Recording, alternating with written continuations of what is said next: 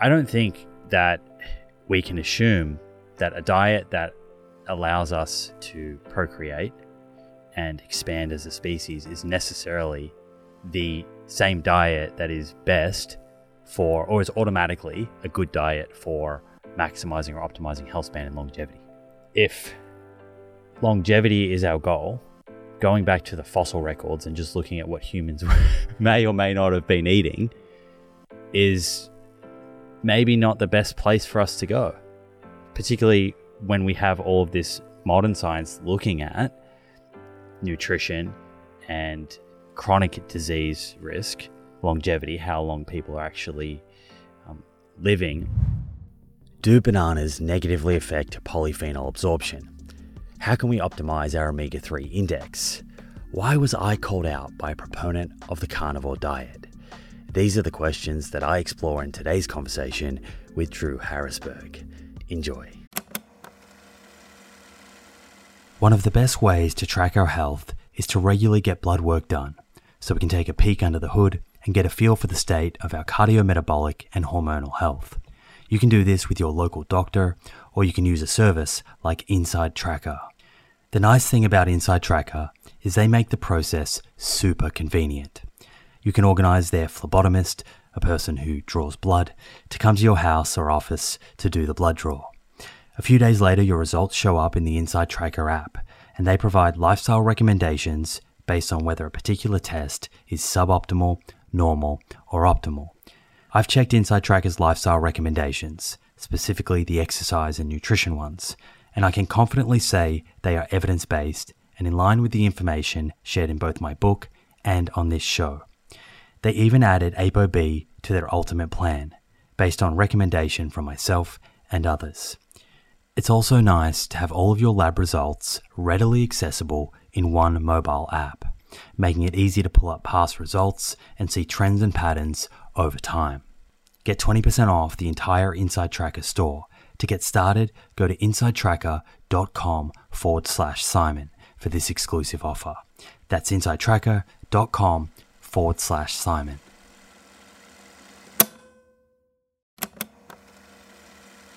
If you're a long-time listener of this show, you'll be well aware of the scientific evidence that supports a high-fiber, plant-rich diet for good long-term health. And while I certainly believe in a food-first approach, there is a role for supplements to help optimize the intake of specific nutrients and address any nutritional gaps. Enter Amil. Amil is a plant-based wellness company with a series of products to help you optimize your plant-based diet. Two of my favorite products being the Essential 8 multivitamin and the Optimal Omega Plus. The Essential 8 contains 8 key nutrients that plant-based eaters often fall short in. And the Optimal Omega Plus contains a direct source of DHA and EPA omega-3s, same as in fish, but from algae. In fact, taking Optimal Omega Plus daily, which contains 750 milligrams of EPA and DHA, is equivalent to eating 2 to 3 pieces of fatty fish per week, in line with the nutrition recommendations globally. To get your Essential 8 and Optimal Omega Plus, head to theproof.com/friends and follow the link, which will get you an extra 10% off your first order. That's theproof.com/friends. We have all the things on the table right now. And I've got things in my bag as well. Surprise. We have blueberries. They're going to come up in discussion when we get to the blueberry banana smoothie study. Okay. That I'm bringing to the table today. I don't know anything about this, and I'm excited to hear it. It's the second smoothie study, actually. I brought one a little while ago. That was a good one. The blending. Yeah. Fruit versus blended. Yeah. Walnuts. They'll come up when we talk about omega-3s. Was I meant to bring props for my studies? These are BYO snacks, but they're also props. Okay. So I can dig in? They're serving as a reminder of things that we have to talk about. I hope that this isn't getting lit. Sage. Last episode just smoked me out. Super spiritual. Do you want to relight it? It's tradition. New tradition. We don't have a lighter. Yeah. I also probably don't have enough liquid. I've got some coffee. Matcha. You're welcome to have some of this. A little bit of matcha. Which I added coffee. What did I add to it? I don't even know.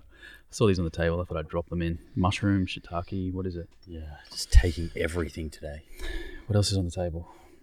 Some supplements, which we'll probably talk about. And in my bag. So you at the gym this morning. Yeah. You're training pretty hard for you. What, are you surprised? Are you surprised? Thank you, though, for noticing me. I was impressed. No, mate, I always train hard. You were training as your usual, just, you know, no pain face. You always just look so comfortable. But the loads are impressive, I'll give you that. You definitely push hard, but you're not like a grunter or anything. No grunting. Nah, no grunting. No, I feel like you can be relaxed in the face and still have the intensity in the lift and in the contraction of the muscles. True. I would even argue that some people perform better if they don't like over-arouse before a lift, right? Overhype. Why didn't the weightlifter pay rent? Is this a joke? Is it just a... No. I'm just like it's just a genuine question. Why didn't the weightlifter pay his rent? Why? Can you answer that for me? Can you help me out here? Because he was squatting. Oh my God! When did you turn 64, mate? Very good. That's 3 dad jokes in 2 episodes. Mm-hmm. Love it. Do you have any more later? Maybe. Okay, we'll see. Surprise me. I will. One will come to my mind. I know. I did 45 minutes of weights, and then I did 30 minutes of zone 2. Yeah, I saw that. I love that split. Mm. As in like a shorter, intense workout, and then get on the bike, treat it like a bit of a cool down. Feel amazing. So you have the contraction of the muscles and just lifting something heavy. Mm. That stimulus, which I enjoy. Yeah. I feel like I need to do that every day. Yeah. Almost every day. Maybe one day a week I don't do that.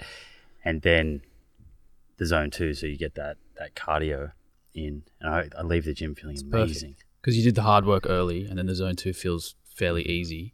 And I looked at my watts today. Oh yeah, what are we talking? 170. That's good, mate. 30 minutes, very solid. Yeah, 170. So you're sitting in what, like 130 beats per minute. Light sweat, not dripping, just very like good. A light sweat. Yeah, and could speak. I was on the phone for a little bit. Mm. No, that's awesome. For a little bit of it as well. Yeah, no, that's really good. And a lot of people do their workouts the other way around. So start with the zone 2, then go to the weights. I definitely am more of a fan of what you did for the reason of, even though it's only like 30 minutes of zone 2 and it's not that fatiguing, it's probably enough to take away from your workout if you're trying to gain strength and size. You know? I think so. But even if it's just minimal, like if your quads are a little bit depleted from 30 minutes on a bike and then you go under a heavy squat bar, like let's say you're lifting a heavy, heavy day. Yeah, I just feel like you're better off coming in fresh for your squats, smash them out, finish on the bike. Yeah, it's because your performance on the bike doesn't matter.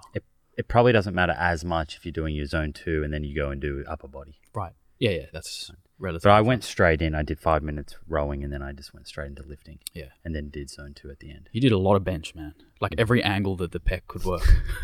Flat, incline, decline. I have a much less structured, and you probably don't love this, but I have a much less structured way of working out. You go by probably. Feel. I just like to have fun in the gym. So I play around a lot. So my exercise selection is always varying. And often I find that allows me to walk into a busy gym and I'm not constrained by some sort of plan and that equipment's not available. So what am I going to do? So I literally just, I know roughly how many sets a week I'd like to get. I know roughly the rep range that I'm working, and I know that the set, how far I'm going to take it. Yeah. To 2 reps to failure, and then maybe sometimes go all the way to failure. Mm. And just that as a guide seems to be almost enough. Man, it's perfect. I do the same. Why did you think I wouldn't be a fan of that? I love that. Well, I kind of presume that you like a bit more of a structured program where you know exactly every exercise you're going to do, which I guess it does have its place. Well, depends. So if it's what I like to call like a training program, meaning you've got an end goal that you're trying to achieve, that's what I would call a training block, right? So you've got 4 to 6 weeks of follow the program to reach your goal. But your goal is longevity. Your goal is just to show up to the gym, maintain your strength, maintain your muscle mass, maintain your body composition, in which case I think what you're doing is perfect. It's freeing. You have that autonomy to just show up to any gym in the world. You know what muscle group to hit. how many reps you need to do to get it close enough to failure, the variety of exercises that you want to work on that day. You can just change them. Like, you know, the movement pattern. Right. You need some experience. And like the things that I'm conscious of are, so you said today everything was barbell. It's a lot of chest. It was chest day, right? Literally, I went from like inclined barbell to decline barbell. And finished on flat. To flat. And then I did a close grip tricep barbell exercise. But where possible, I will rotate through. So there'll be barbell exercises, dumbbell exercises, machine exercises. And something that I've neglected is unilateral, bilateral exercises. I tend to sometimes miss the unilateral stuff. Yeah. Single leg work particularly. Yeah. I think the unilateral stuff for upper body is, it's just so time consuming. Imagine, think of it. It's literally almost double the workout. If you have to do 12 reps of like a single arm press, then you have to do the other arm 12 reps. That's your one set. You got to do that 3 times. Whilst if both arms are working together, you're saving half the time. Yeah. But probably more important for lower body, particularly for like for longevity. Yeah, if you're thinking about kneeling down, coming up off one knee, right, picking something up in a kind of lunge position, exactly, and balance, right? Yeah, yeah, that's a good point. So you show up to the gym with the mindset of today is a chest day or a push day. Like, what are you doing? Push. So you do a bit of triceps, bit of shoulders. But today, even then, my push day today was way more biased to chest, right? Because I was thinking about the volume over the last week, and I had a lot of shoulder volume. So, mate, this is intelligent self-programming. Like, you understand your volume metrics for the week. If you feel like one muscle group's had enough volume, you divert it to another. Mate, it's smart. That's the way to do it. The only reason my program is so structured is because some people don't have that inherent ability through years of training that you do and other people to actually self-regulate their training and understand like how much volume per muscle and all this stuff. It's complicated. So if you can just show up to the gym and just pull out your phone. That's where a plan works amazingly. So nice. Well. Yeah. You don't have to think about it.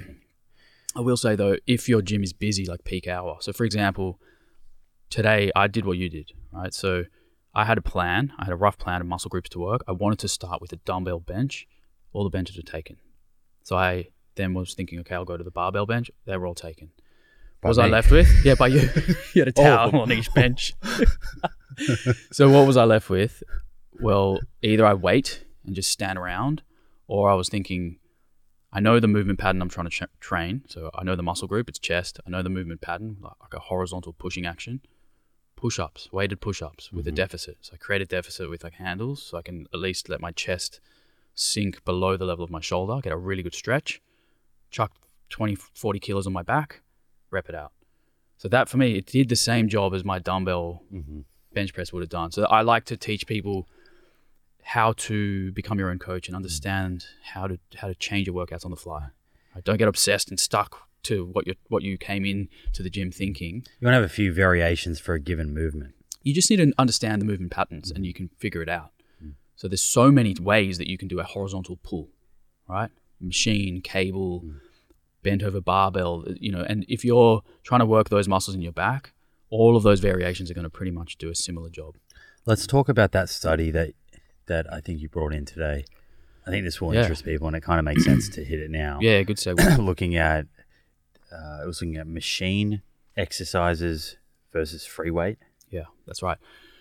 I don't have the title of it here, but I'll give you the rundown. Put it in the show notes. Yeah, put it in the show notes. I'll give you the rundown of it. So the question is, and I can picture to you now. So this study is looking at free weight versus machine weight for strength outcomes, hypertrophy outcomes, right? Which one do you believe would produce more strength? Well, actually, what do you think the answer is? Machine versus free weight for strength and hypertrophy. What do you think the results would be based on? I can tell you like what the exercises are as well, but just off the top, what's better?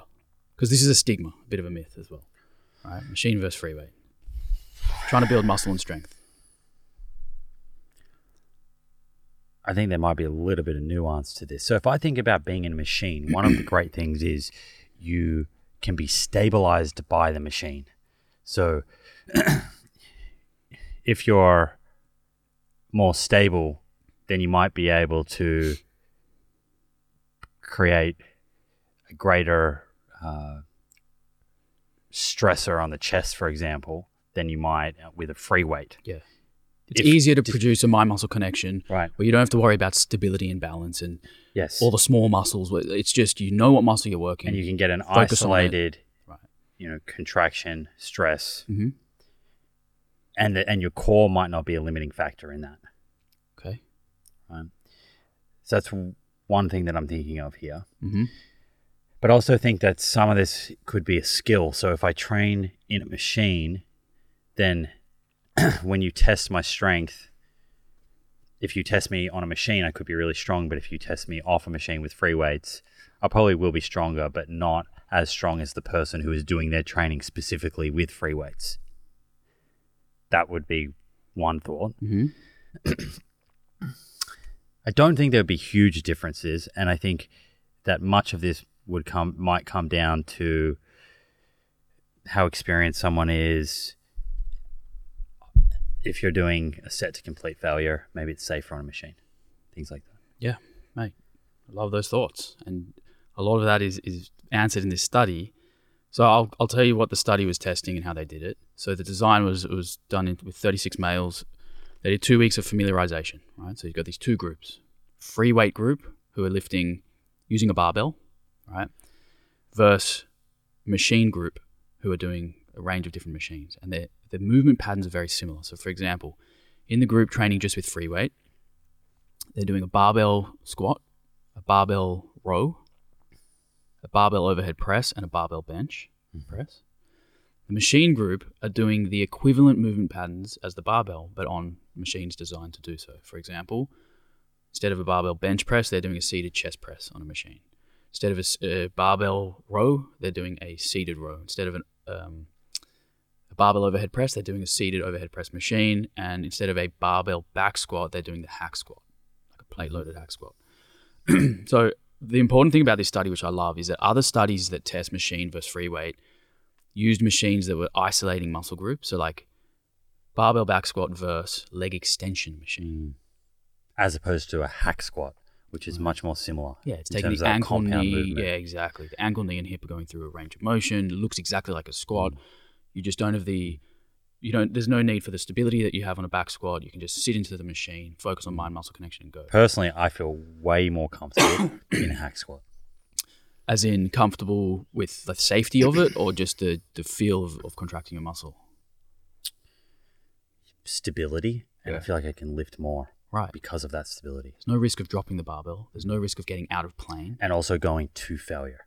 Right. Much better. That's what machines are so good for. If you really want to take a muscle to failure in a compound movement, no, I don't know. Some people probably are, but you shouldn't be taking a barbell back squat to full-blown muscular failure. It's silly. But a hack squat or even a Smith machine, some of those you can get away with. You can re-rack. You can have set... safeties and stuff like that. But anyway, so they train 3 times a week, both of these groups, 3 sets per exercise, and they progressively overloaded over multiple weeks, right? So they started at 65% of 1RM, and by session 20, they were up to like 85% of 1RM. So pretty solid loads.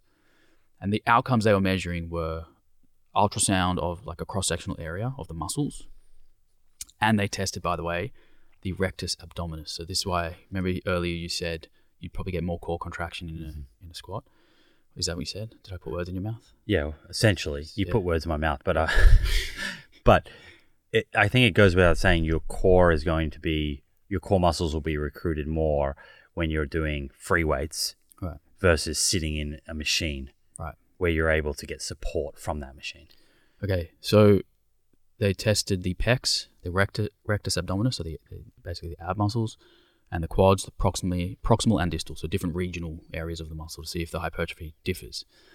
And they tested 1RM so if you did the barbell program, you tested your 1RM in the barbell tests and the machine tests. And if you did the machine program, you tested your 1RM in the machine tests and the barbell tests, even though you didn't train with the barbell. So my hypothesis was that if you were doing your strengthening, your resistance training in the machine, you're going to get stronger, but I'm not sure it would translate over to the free weight 1RM as well as the other group who would get great improvements in 1RM with the free weight and, relatively speaking, maybe better improvements in the machines. So that was my hypothesis as well. and I was a little bit surprised with the results. There was no real difference in 1RM and hypertrophy between the groups, right? The only slight difference was if you trained on a machine, you were slightly better at your 1RM on the specific machine you trained on. Mm-hmm. So if you did a barbell back squat program and then tested a 1RM back squat, you were slightly stronger in your 1RM than the same group who did the hack squat program and then tested their 1RM on that barbell. So only slight difference and not even statistically significant. So no real difference in 1RM or hypertrophy between the groups. And I think the reason for this is that this study was so well designed that the movement patterns were extremely similar. But if you did a leg extension machine and then tested your back squat, then we know that the specificity of a back squat is going to lead to way better 1RM than the leg extension machine. Okay, well, that's actually a good result because that means people have more choice. Exactly. As long as you know what is a good machine exercise to substitute in for a free weight exercise, like what was used in these studies, then you can add that into your program. And there might be specific reasons, let's go through those, where there could be an advantage to actually doing the machine-based version of a particular exercise, like a hack squat versus a barbell back squat. Yes, yeah, exactly. I only see this as good news. It gives lifters, recreational or advanced, more options. Barbell purists obviously won't love this study because some people just truly believe that a free weight barbell is like the ultimate way to build muscle and strength. It's just not true. So yeah, I guess like what is the application of this? Like in the real world, who would use this kind of information? Right. So I would say that, as you mentioned earlier, a barbell back squat and a barbell overhead press, they require skill and learning. And to be honest, like years of learning. Did they have dumbbells in this study? No, this was only barbells. Yeah. I wonder if a dumbbell chest press would be any different. I have a feeling it would be very similar, to be honest. I think that even if they did the same exercise, there is a study looking at that.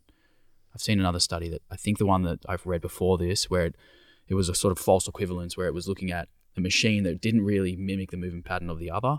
They used dumbbells. So, for example, I don't know, like it could have been like a preacher bicep curl, and then they test a dumbbell curl, but the muscles are different lengths, and maybe it's there is the ability for false equivalence there. But this study did a good job of keeping it very similar, and so across all the muscles, strength and hypertrophy was very similar. Slightly better if it was specific to your training program. But the interesting one was that the rectus abdominis, which I thought for sure would be better in the group that trained with a barbell, right? So barbell back squat, think about it, barbell back squat, standing overhead press with a barbell. I would think that the abs would get a way better workout. There's a higher degree and need for core stability.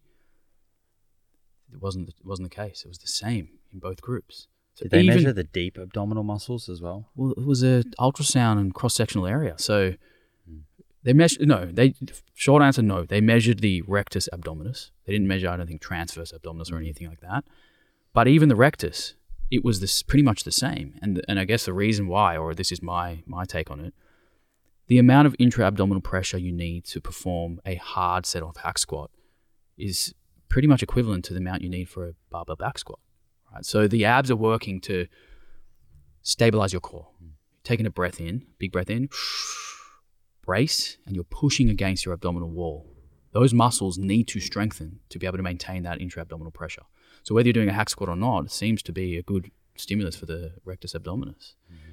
Mm-hmm. But yeah, going back to it. So back squat, skillful movement. Takes years to figure it out. Your bar path, where is your weight? Is it in your toes or your heels? How deep can you go? Can you balance? Is the limiting factor, like do you stop a set because you're fatigued or because you lose your form or your balance? There's so many reasons to stop a set. But when you're in a hack squat machine, you lock in. It's a fixed path. You're in the train tracks or whatever the machine's got going on, and you just focus on that muscle and you just move. Yeah. So it has its place, but that stability must come at some cost.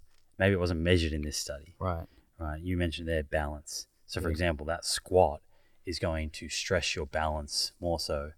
A barbell back squat is going to stress your balance more so yes, than being in the hack squad. Definitely, yeah, for sure. And if you're a performance athlete, you also have to think about like sport-specific movements. Right. Yeah. What is mimicking the type of action that you're doing in your sport? So if you're a football player and you're, I don't know, running past another opponent, you have to quickly push off him. Right. That's arguably going to require a lot more core, a lot more stability. Yeah, I would think so. I mean, this wasn't measuring those things, but yeah, I can see the practical application of doing more free weight stuff if you're an athlete, for sure. But if you only care about growing bigger muscles and getting stronger in those muscles, you don't have to worry about whether it's free weight or machine, which is a good takeaway. One limitation is the way they stopped a set was when their velocity reduced by 20%. Okay, so going back to what you just said there, maybe some of the people doing a back squat stopped their set because their velocity dropped below 20% because they were getting out of position or felt uncomfortable. It doesn't necessarily mean they were closer to failure. It doesn't mean they were the same proximity to failure between groups. It just was a velocity change, right? Does that make sense? So they're measuring how quickly is that bar moving. When you lose 20% of your velocity, and they pre-measured it in the earlier part of the study, they terminate the set. But I can see a case where you're doing back squats, you get down to the bottom, you feel a little bit uncomfortable, out of position, and it's like a grindy rep, they'll call the set. But maybe you were just out of position. Maybe the next rep you would have been fine and been under that velocity threshold. So, you know, it's not a perfect study. There's more skill that's required. For these movements, absolutely. Yeah. For free weight movements. Yeah. But then there's also the downside of with machines is that, like, just the ergonomics of them. Some bodies don't do great in certain machines. Like if you have really long arms and shorter legs, and the machine's designed for the bell curve of human bodies, you're not going to fit into that machine very well, and you might feel it in the wrong place, or just might not feel it properly. So it doesn't just work for everyone. But also good to go to complete failure. Have we spoken about that yet? No, that's a great point.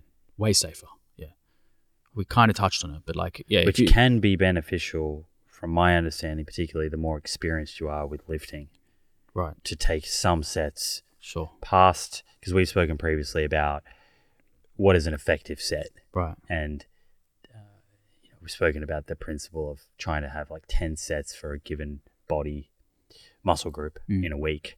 Effective set being choosing a weight such that you only have a couple of reps in reserve, a couple of reps before failure.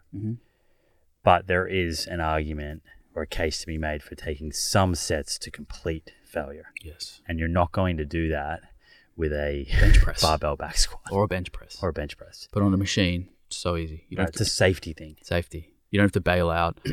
And again, you can just focus on stressing that muscle. Like when you're doing a heavy bench, I don't know about you, but if you're doing strength training on a bench press, are you thinking about mind-muscle connection? Like, are you really trying to squeeze your pecs, and are you really able to focus on the muscle contracting when you're also worried about the bar path and if I fail, how do I get out of this mess? Right? It's on a machine. Just go as hard as you can, focus on the muscle. If you fail, you just let go, nothing happens. So it's cool. Yeah, I think it's like if people are interested in how to program and they're thinking, oh, well, you know, I wanted to bench today, but there's no bench press. Should I do a machine press instead? Will I still get the benefits? Yes, probably yes. So if you want to work your way around the gym and think about easy ways to do exercise swaps, it doesn't always have to be free weight swap for a free weight swap. You can swap one for a machine or vice versa. If you've tuned in to the many episodes I've done focusing on cardiovascular disease, the leading cause of death globally, you'll be well aware that ApoB is a better biomarker for measuring our risk of having a heart attack or stroke than LDL cholesterol. The only problem is that not every pathology lab is set up to test ApoB levels. Fortunately, this has now been made easier by Inside Tracker, a leading health and wellness company, founded in 2009 by experts in aging, genetics, and biometric data from Harvard, MIT, and Tufts that provides lifestyle advice based on your blood test results. With the new edition of ApoB, Inside Tracker's ultimate plan now analyzes 44 biomarkers, including metabolic health markers like HbA1c, triglycerides, and blood glucose, important nutrients like vitamin D and iron, as well as hormones like cortisol, sex hormone binding globulin, free testosterone, and total testosterone, before giving you science-backed lifestyle advice to optimize your health and longevity. Your data tells the story of your health. With Inside Tracker, get to know your story and create a lifestyle that delivers better health for longer. Get 20% off the entire Inside Tracker store. To get started and redeem this offer, go to insidetracker.com/Simon. That's insidetracker.com/Simon.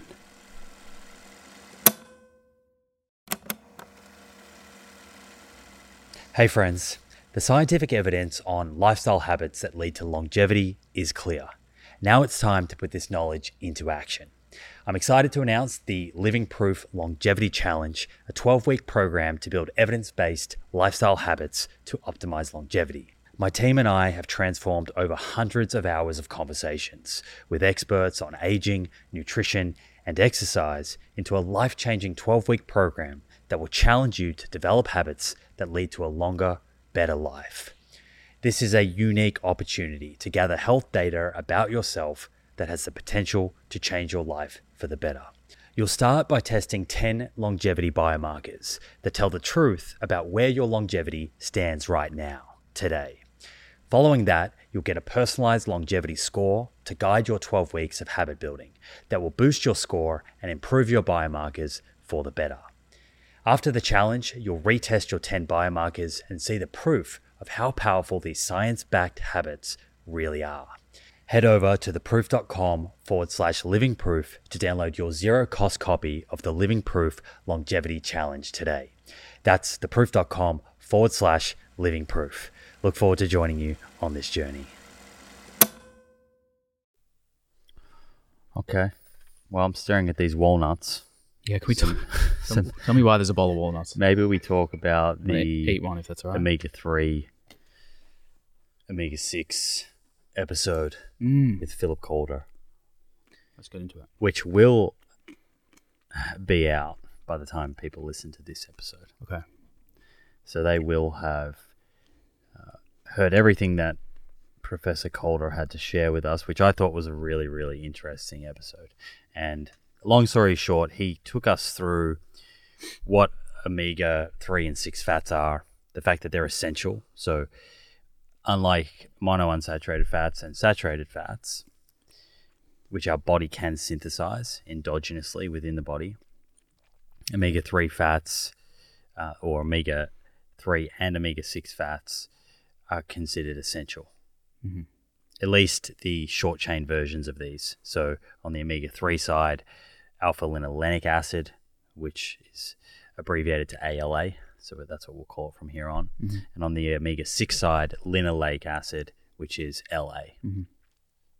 And because they're essential, our body cannot make these. We have to get them through our diet. And there's a whole lot of interesting questions about these essential fats, particularly in different contexts. So he walked us through the two different pathways and how the body takes those, the omega-3 and the omega-6 that I just mentioned, mm-hmm. from food and converts them into longer chain forms, which are bioactive. So on the omega-3 side, you consume, let's say I eat these walnuts. Mm-hmm. They contain ALA, which is that omega-3.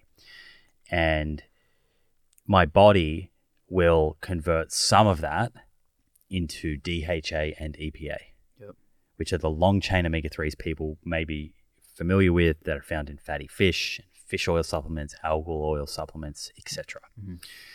And there's been great debate for a long time as to how well will my body convert that ALA into DHA and EPA. And the reason that's important is that, and this is not conclusive, and we spoke about this, but it seems the primary role of ALA, if not the only role, is to act as a precursor to DHA and EPA. Mm-hmm. Not that ALA itself has any direct effect on our physiology. Right.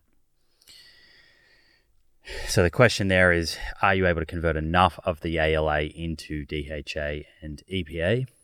That becomes more important if I'm not consuming a direct source of DHA and EPA. Okay. So if I'm eating these walnuts, but I'm also eating fatty fish, as we spoke about in the episode, and he recommended sort of 2 or 3 times a week to get 1 gram of DHA and EPA a day, which was his recommendation. 1 gram of EPA or total combined? Yeah. 1 gram of EPA and DHA, okay, which are the long chain omega-3s. So what would be in a piece of fish? He said 2 or 3 serves of fatty fish a week. Now, I went away and looked at this. So salmon, mackerel, sardines, these types of fish. 2 is not really going to get you to that level, right. 2 per week. It's really 3 or 4 from what I could see. Okay. Now, not many people would be doing that. Yeah, fish 4 times a week. Yeah. No. That would be a very, very small percentage of the population. Yeah. So for many, many, many people, how well they're converting the ALA omega-3 in the foods they eat, so walnuts or chia seeds or flax seeds or hemp seeds, these types of foods, into DHA and EPA is going to be really important. Yeah. Unless they're supplementing. Right. So we've talked through all of these different contexts in the episode, and omega-6s get a lot of negative bad press.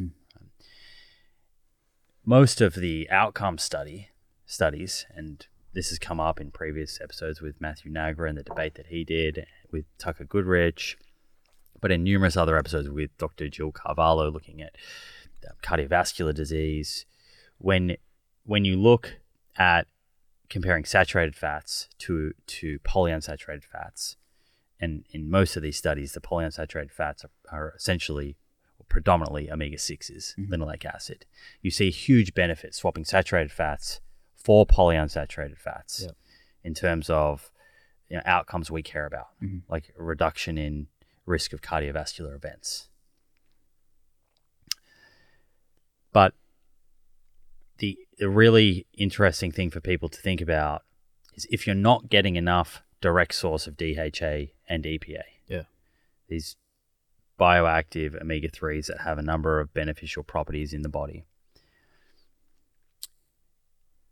Your conversion of ALA into DHA and EPA could be negatively affected by consuming too many omega-6s. And the reason for that is there are enzymes that take omega-3s and omega-6s, alpha-linolenic acid, alpha-linolenic acid and linoleic acid, and convert them into the longer chain forms. And those enzymes are shared between the two pathways. Right. So if you're eating a lot of omega-6s, you're not those enzymes are busy. So let's say, again, coming back to me, I've got these walnuts in front of me. Let's say I have no direct source of DHA and EPA. Yep. I don't eat fish, and let's pretend that I'm not supplementing. Yep. I do supplement. Yeah. And I eat their walnuts, but in the context of a diet where I have a lot of omega-6s because I'm consuming a lot of seed oils, vegetable oils. Canola oil and whatever. Well, canola oil is really low in bad example. Omega-6s. So what would a high omega-6 oil be? Sunflower oil. Okay. Corn oil. Right. Those types of oils. Canola oil is an exception. It's very rich in monounsaturated fats. Right. It's very similar to olive oil in terms of its fat profile, but it has a little more ALA. Right. Omega-3s. But canola gets a bad rap. It does. It needs another PR agency. Yeah. A better one. Sure. So let's say that I have those walnuts in the context of that background diet. Yep. A lot of omega-6 rich seed oils. I may not be very good at converting that ALA to DHA and EPA. Interesting. So in this context, what should I do? Well, I think a lot of people will fall into this category that are listening. Yeah. And they might not necessarily be people that are not eating seafood, but I think there's a lot of people that are not having 3 or 4 serves of fatty fish a week. Sure. Yeah. So if you're not having 3 or 4 serves of fatty fish a week, then you're relying on some of the ALA that you're consuming being converted into DHA and EPA. Yep. And if you have too much omega-6 in the diet, that might not be happening. And there was some other things that he spoke about. Zinc deficiency could also affect this pathway too. But we focus mostly on omega-6s here for the moment. if you fall into that category, or I think anyone should do this. Can I have a stab? Can I see if I can guess this? Yeah. Seeing as we're playing step one. Okay, step one. You can reduce your omega-6 intake and keep your ALA consumption the same. And what would you do before that? Well, before okay, making so my brain's a change, thinking, before making a change. Okay. So before changing what you're eating. And can we supplement yet? Or is this does this count? You can approach this however you want. There's no well, let me just there's no wrong answers here. Actually, there probably are some wrong answers. I'll try to give you a couple. This is the flow of my thoughts. You can either reduce your omega-6 and then you'll hopefully convert a larger percentage of the ALA to omega-3. Mm-hmm. You can increase. This is, could be. How would you reduce your omega-6? Let's get practical. Okay, if I'm drinking a lot of plant milks that are rich in, what were the oils you mentioned? Sunflower oil, corn oil. So I'd look at the ingredients of those milks. Soybean oil, all of those. If there is a lot in those milks, and I know that I'm having it in my smoothies, in cooking with it, whatever. A high consumption of those plant milks, I would opt for ones that are lower in omega-6s, which there are some in the market for sure.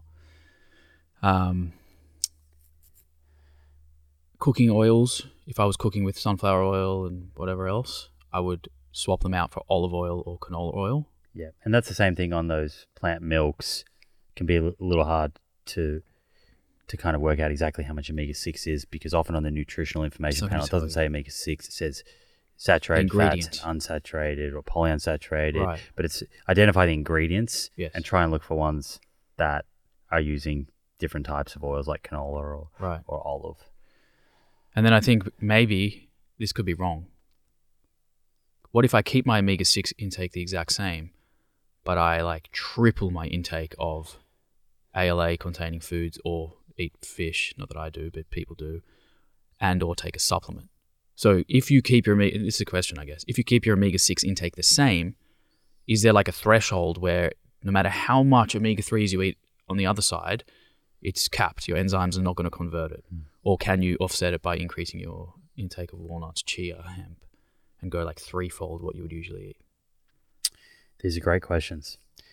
I would say before making any changes at all, get a test. Measure. Yeah. Damn it. Should have known. Right. Yeah, so before you intervene, where are you? Yeah. So you can have some intentionality behind everything that you're doing. Yeah. And then also, because there's not answers to all of the questions that you just put out, which are really good questions, at least you can make changes and then retest. Yeah, you got to know where you're starting from. And see, are you shifting the needle? Another question. Does everyone convert the same percentage of ALA to omega-3? Are you a better converter than me? There are differences with genetic. We know that pregnant women convert more. Okay. Probably because DHA and EPA are really important for the developing fetus. Right.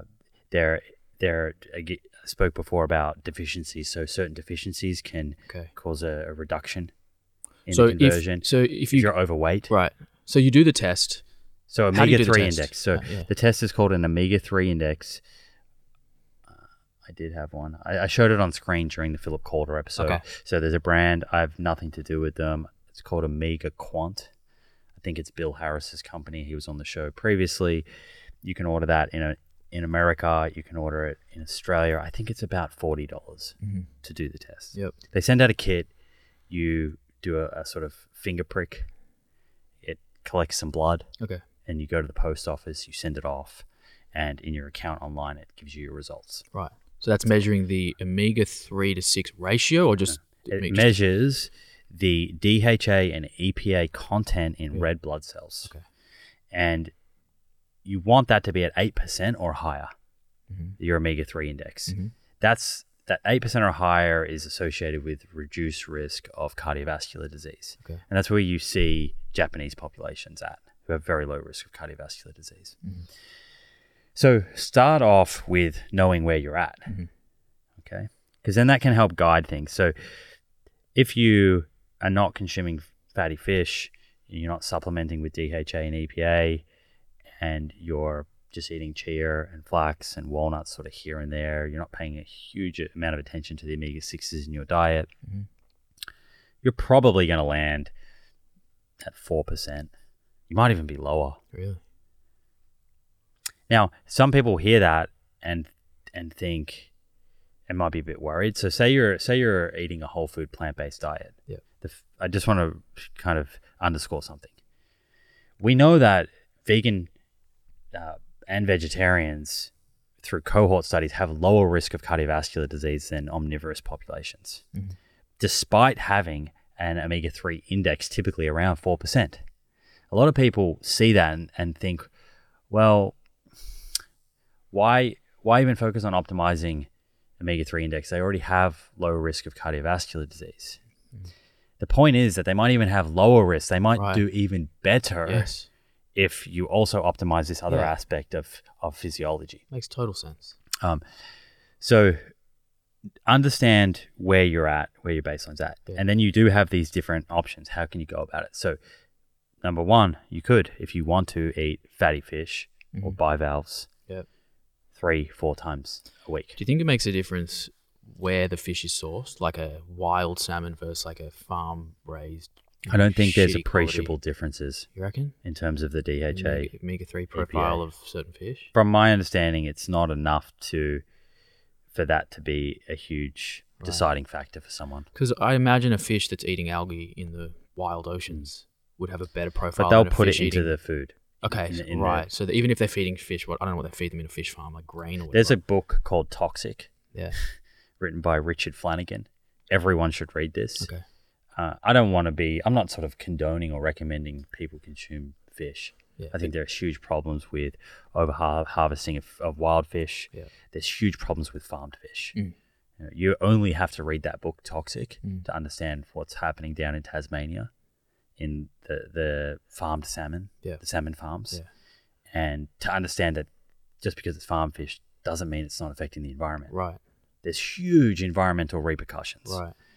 And it's kind of one of those things where it's out of sight, out of mind. And ethical. But when you read that quality of life for those fish, I've seen videos of fish farms. And it's just not a solution to have 8 billion people eat 3 or 4 pieces of fatty fish a week. Right. So we have to think elsewhere. And in this conversation, we actually spoke about there's some neat technology now looking at, you take a plant that produces ALA like canola. And you can, and this freaks people out, but understand you're not going to be eating anything that's genetically modified. But you can genetically modify the plant, you're not going to eat the whole plant, to produce fats, which we'll extract, to produce fats that are DHA and EPA. Okay. So you can insert, you insert the genetic code for those enzymes that I mentioned before that convert ALA to DHA and EPA. Into a plant that already makes ALA. Got it. And so that plant now makes DHA and EPA. Yeah. And you extract that. You're not extracting any sort of genetically modified thing that you're consuming. Yep. Because it's already doing it. You're just increasing the yield. So this is now happening around the world. Wow. Right. It's in its infancy, but there are a number of companies looking at it. Yeah. Okay. So back to the individual. So you go and measure. Let's say that you measure and it's at 4%. Yep. Okay. So your options are, you can go down the fish route if that feels right for you. Yep. You can supplement. Again, it's 1 gram per day, around that, of DHA and EPA. And just to be clear, with a supplement, the reason why that works is because it's got nothing to do now with the conversion using those enzymes. You're getting the direct source of EPA, DHA. So even if you're a shitty converter, you're going to get the direct source, right? So exactly. So it doesn't matter how much omega-6 is in your diet now at that point. So is that... And I asked him this, and it seems there needs to be some more studies looking at this. Because a lot of the studies where you add omega-6 to a diet and measure inflammation are doing it on top of a background diet where there's already a lot of omega-6. Right. So he was of the view that there should be some studies looking at reducing omega-6, looking at it in reverse. Stratify the groups into low intake, medium, high. But certainly at this point, I think the general view is that omega-6s are not inherently a problem other than if they're competing for the enzymes and stopping you getting enough DHA and EPA. Okay. We need omega-6s, they're essential. Yep. So if you go direct to the source and either that's through fatty fish or a supplement and you have enough DHA and EPA, then this issue of how many omega-6s are in your diet is arguably much less important to even focus on. Yep. You only have to focus on that if you put your hand up and say, I'm not going to eat fish and I'm also not going to supplement.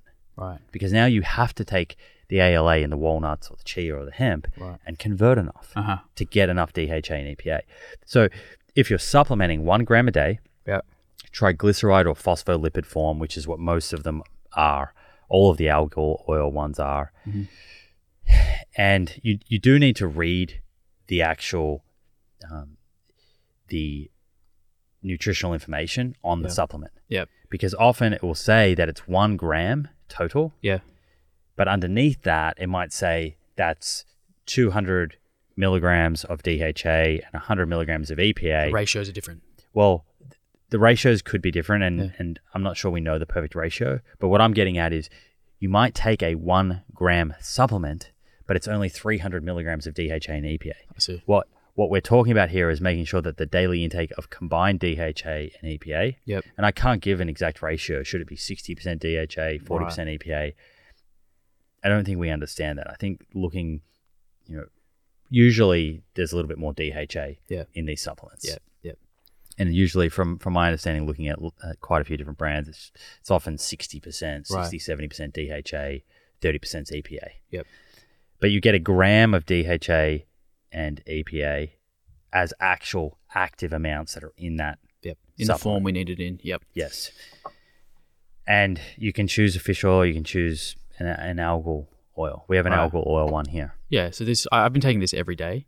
I've never tested my omega-3 status. I've now I really want to do it. If you've got a spare kit, I'd love to. How long have you been taking it? I've been taking this probably for 6 months. Okay, so that's the other important thing is when you start supplementing or having a direct source of DHA and EPA, you don't want to redo your test for at least 4 months. That's how long it takes for the red blood cells to turn over. Okay. So if you want to see the true effect that supplement's having, wait for the full life cycle of red blood cells. So that you're now getting a clear indication as to how that supplement is affecting your overall omega-3 status. That makes sense. So I take, let's see, capsules. I think I take about 2 to 3 capsules a day, which should give me my, just looking at the back here of this. So this is the one I take. I mean, I don't know if people are watching, but, and if that's in focus, but Amil Optimal Omega Plus. And so it's algae oil. And the reason I choose algae oil is because, as you mentioned, I know that I'm voting with my dollar. I don't want to buy fish oil. Plus, this is, correct me if I'm wrong, but the EPA and DHA derived from algae oil is identical to the EPA and DHA from fish, right? And there are studies looking at absorption. Right. Is there a difference? No difference. No difference, right? So I choose algae oil. This is giving me, I think it says here on the back, 800 milligrams. So, but it's about, per capsule, it is 375 milligrams of DHA and EPA. Right. And so when you have, the serving dose on here is 1 to 4 capsules. If you have, I have 2 capsules of this, which is 750 milligrams. I do, but then too. I have multi, the Essential 8. Same. Multi. Which they're the 2 supplements I have. Is that a gram, the Essential 8? Essential 8 is, roughly, off the top of my head, I think it's about 300 milligrams. So we're pretty comfortably hitting that one gram target. And you got to remember, Dr. or Professor Calder even says this is an extrapolation. It's a loose recommendation around 1 gram. You know, the Vital study, which looked at primary prevention, a supplement intervention, was 840 milligrams of DHA and EPA, and there was benefit for in the subgroup analysis for low fish intake.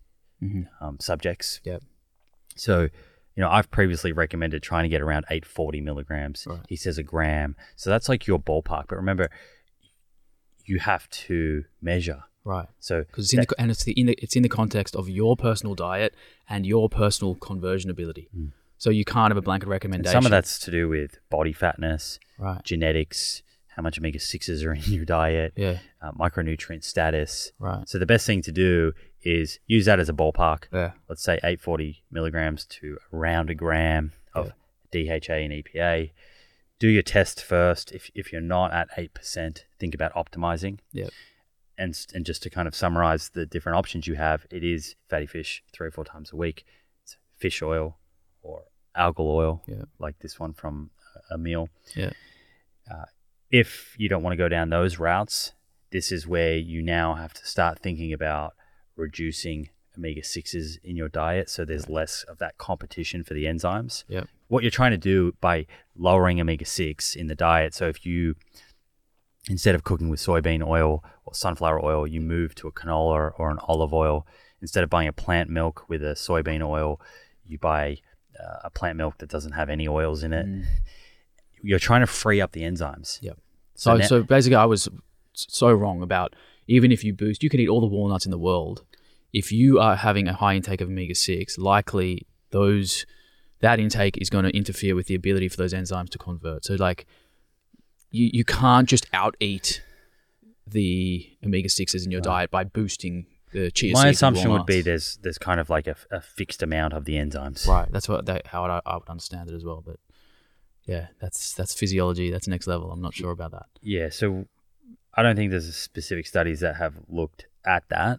Because the reason I say this, if you just crank up, let's say you have 10 to 20 tablespoons of chia seeds a day. Right. But the reason I say this is because there's this old sort of, it's been floating around forever. It's about omega-3 to 6 ratio. Mm. And a ratio implies that it doesn't matter what the absolute amount is, as long as you have a ratio, meaning let's say far more omega-3 or ALA-containing foods compared to omega-6, that as long as you get the ratio optimized, you should be healthy and fine. But now I'm thinking... I think it's the absolute amount of omega-6s. Yeah. That's probably most important. And I'm just not sure that that's going to be the best strategy anyway. If you crank up ALA to crazy high levels to do that, it's going to be so many calories coming from these foods, which is what's that doing in terms of the foods that it's now removing, pushing out of your diet. Yeah, it doesn't seem like an optimal strategy, that one. Mm. So this is just like taking a supplement is just like a great way to bulletproof it. Even if you don't test, let's say people don't want to test. Do you recommend you may as well just take a supplement anyway, just to be sure?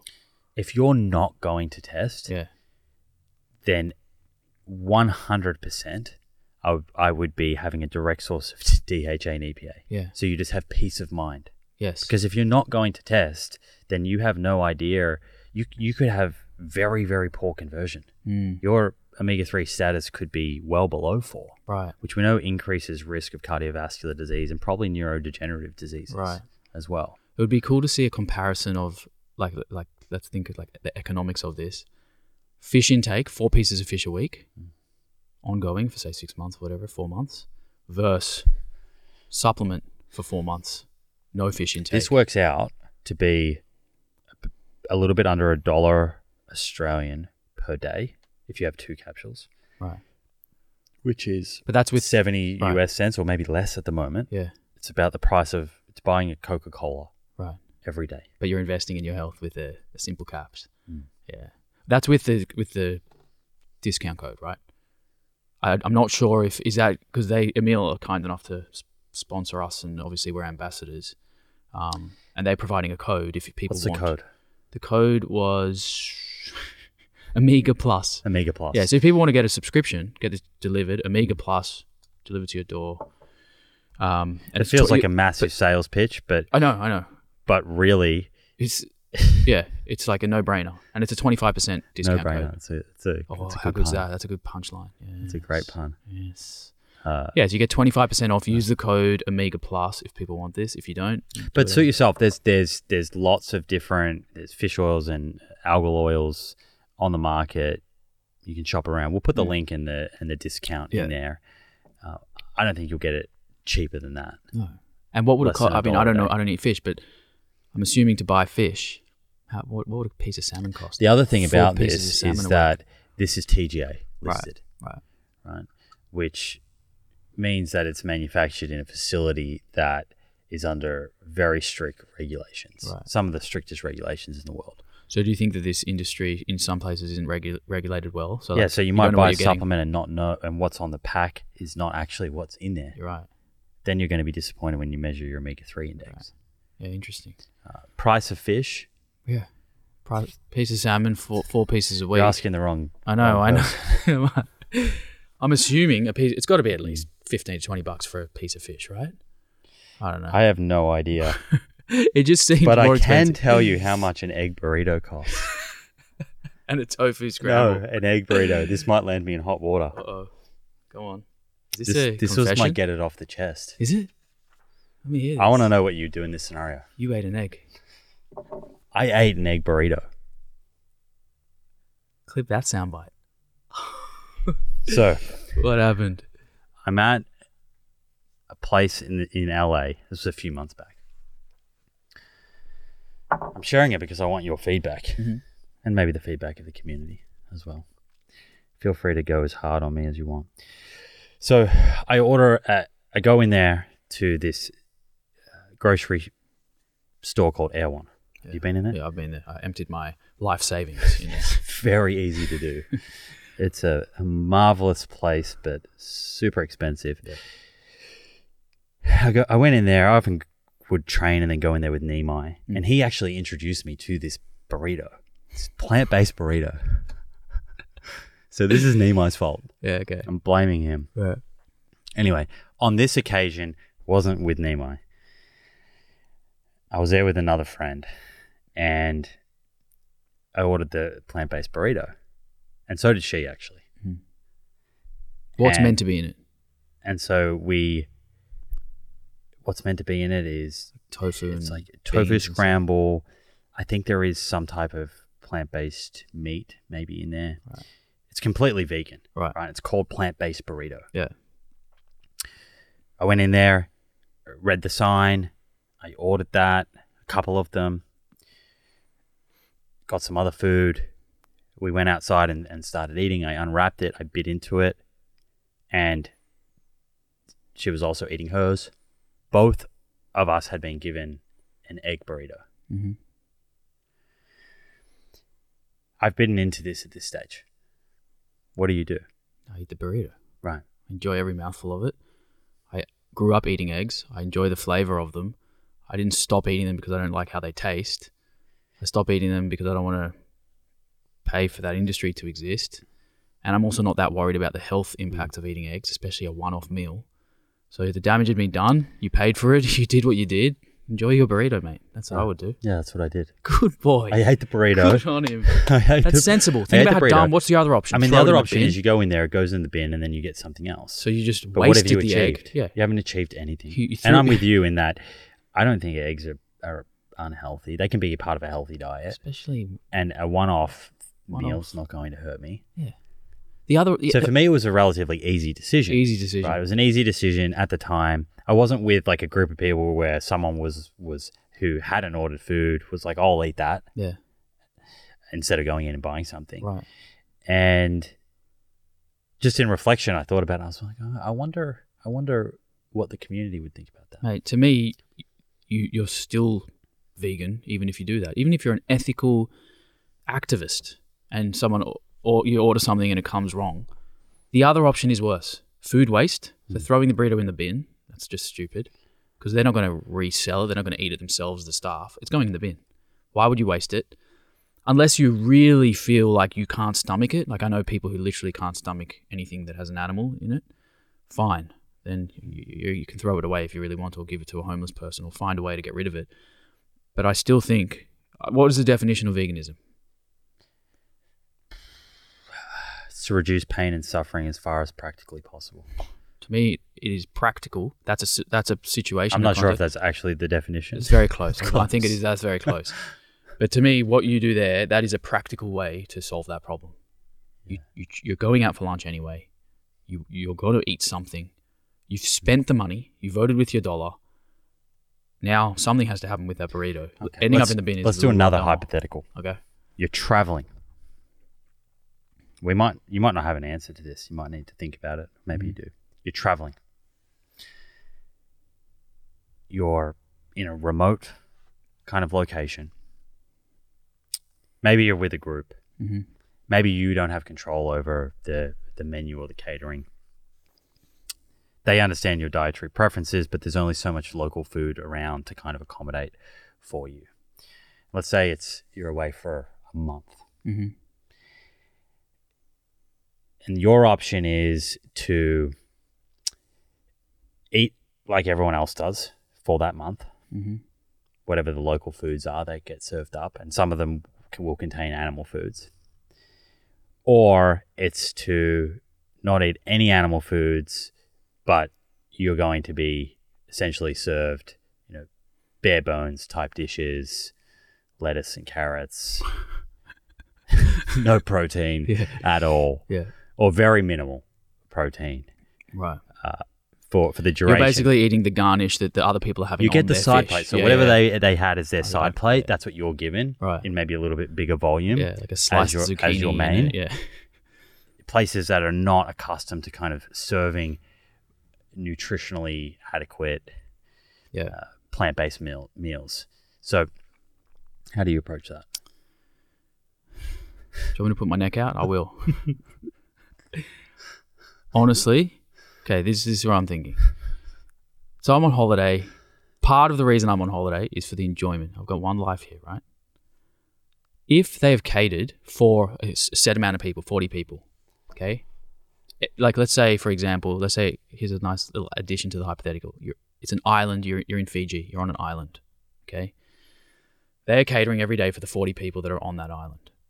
And they are getting their fish from a line caught, like they're literally catching it right out the front of your island. You're eating a traditional cuisine, a special, Fijian dish with these people that you're trying to have a good experience with. They're catching it anyway. The fish is there. I can be honest, I would be very tempted to eat that fish, right? Now, obviously, I don't cook fish at home. I don't buy it. I know that fish is healthy. We just spoke about it. So I know that on a personal, selfish level, I'm going to get health benefits. I know it's only 4 weeks. I could starve for 4 weeks. I could have no protein for 4 weeks and I'm going to be just fine. I won't probably, I'm not going to lose that much muscle. I don't even care. Yes, I could do that.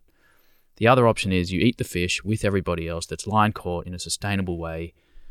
Ethics aside, it's, you decide to do it so you can enjoy your experience for those 4 weeks. I think there's something to be said about, let's say that you don't do that and for the 4 weeks you just eat the side salad. Yeah. The example that's setting. Right. You can look at this from both ways because you can look at it from the other way and saying the example of staying true to your values is a very good example to set. Yes. But then you can say, okay, if I'm going to sit there while vibes are up and I'm just eating this little side salad and everyone's watching that, is that going to be inspiring? Okay. Am I going to inspire them to even think about eating more plant-based? Right. Or are they going to look at it and think, that just seems like he's sacrificing so much joy for a label, and it's too restrictive. Right. I personally think more is to be gained by kind of being a little more relaxed, loosen up a little bit in that environment, right? Not trying to be perfect, right? But still communicating, saying, I'm eating like this here to enjoy myself and enjoy this moment with everyone here. Because there is restricted food available. Yeah. But as soon as I go back to my own environment when there's so many different food options available, I actually don't eat like this. And they might say why. Yeah. And it opens the conversation up. Okay. Can I make a confession now? What's funny about this? Did I just make you feel really comfortable? Yes. Now I'm ready to confess. Preacher. Yeah. This was not planned. Oh my God. This is so funny. That example was like deja vu. I'm just going to share this with everybody real quick. So I was in Israel last year. Group of 15 of us, I think it was. I remember the trip. 10 to 15 people. I was meant to be there. That's right, yes. Amazing trip. What a place. Anyway, 15 of us. Massive FOMO. I was plant-based, and I am plant-based, and I was plant-based for pretty much the whole thing, right? Everywhere I went, I chose plant-based options. I made sure that there was, and it was easy, right? It was really easy to be plant-based. There was this one day that we went to a restaurant, which was sort of like an isolated region. Just a beautiful setting. We were at a table, all 20 of us, right? I don't know if it was 20. It was a big number. And we were getting served like basically share plates for the table. And everyone else most of them were eating animal foods. There was a couple of guys who were plant-based, myself included. And all this food would come to the table and they were bringing so much food, like an excessive amount of food, right? And a lot of the plates were going back to the kitchen uneaten. So I pulled the waiter aside and I said, mate, what, are you throwing these out? He's like, yeah, we throw them out. And I'm thinking, that is such a shame. Like there's literally like a platter of like sashimi and then like fish and oysters, mussels, whatever it was, going back to the kitchen uneaten and it goes into a bin. So in that moment, I saw the fish in front of me. I knew I love fish. I used to eat it all the time. like we said, I know it's healthy, and I saw the sashimi. I'm like, this is going in the bin. We've paid for it. The damage is done. I ate the fish. How'd you feel? Well, it tasted good, and it wasn't amazing. Like, it wasn't good enough that I would like add it back into my life on a daily basis. But in that moment, I enjoyed it. I didn't feel guilty because I knew that it was going in a bin anyway. And what did the group think? So I said to the group, yeah, so of course there were lots of eyes on me, and I knew that I was going to get... Because I think people might start to almost criticize you in that. You're not position. Vegan anymore. You right. Firstly, I never said I was vegan. Right, I eat a plant-based diet. Yeah. Okay, that's what I'm known for. Which is what I say as well. But there's a huge ethical component in that. Right, the reason I'm plant-based is a lot of it is ethics. But in that context, I chose to eat the fish because I knew it was going into a bin. So I said to everyone exactly that. I go, guys, listen, I don't order fish at restaurants. I don't cook fish at home. I don't eat animal products. In this situation, with these people who are my friends, who I love, who are having a good time, I chose to do it so that I could experience the same experience that they were having. And in my opinion, I don't think that it doesn't feel like I went against my morals and values, to be honest, in that position, seeing as the fate of that meal was going to be in the bottom of a trash can. So I ate it, and I felt, in the moment, okay. Net positive, net negative. If you come back to that, so I think in that moment, that's a net positive. Right. The food didn't go to waste. It's a similar scenario to the egg burrito. I know what people will say about this, though, and I had this thought myself. It becomes a slippery slope for others if you're setting an example of, hey, sometimes in the right context, I'll dabble. Where do you draw the line? If it's not black and white, where do you draw the line? How often do you do that per year? Do you break your rule of being plant-based 50 times per year because social life, my friends are here? So then it becomes a bit blurry, right? So people might look at you and go, oh, that's really, like, that's cool that you can be plant-based 99% of the time. I think that comes back to you as the individual. Yes. You know your values, right? Yes. And you know if it's the exception or you're just using that as an excuse. Yeah. Right? Yeah. And so you could abuse that. That's what I mean. That line of thinking. That's what I mean. I think some people will talk themselves into eating way more animal foods per year than they probably should based on that line of thinking.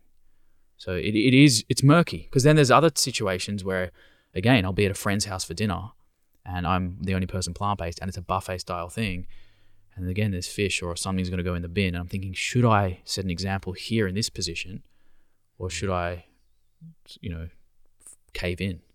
And it's hard, it's a tough one. I don't think there's a right answer. I think a lot of vegans will obviously choose the hard line, black and white. No, you don't do it. You don't eat animals. Other people who maybe eat a plant-based diet for other reasons, like health reasons, if you're going to branch out, I think doing it with fish or seafood is probably better than doing it with meat. Like if it was steak, I don't know why. For some reason, I don't think I would have done it.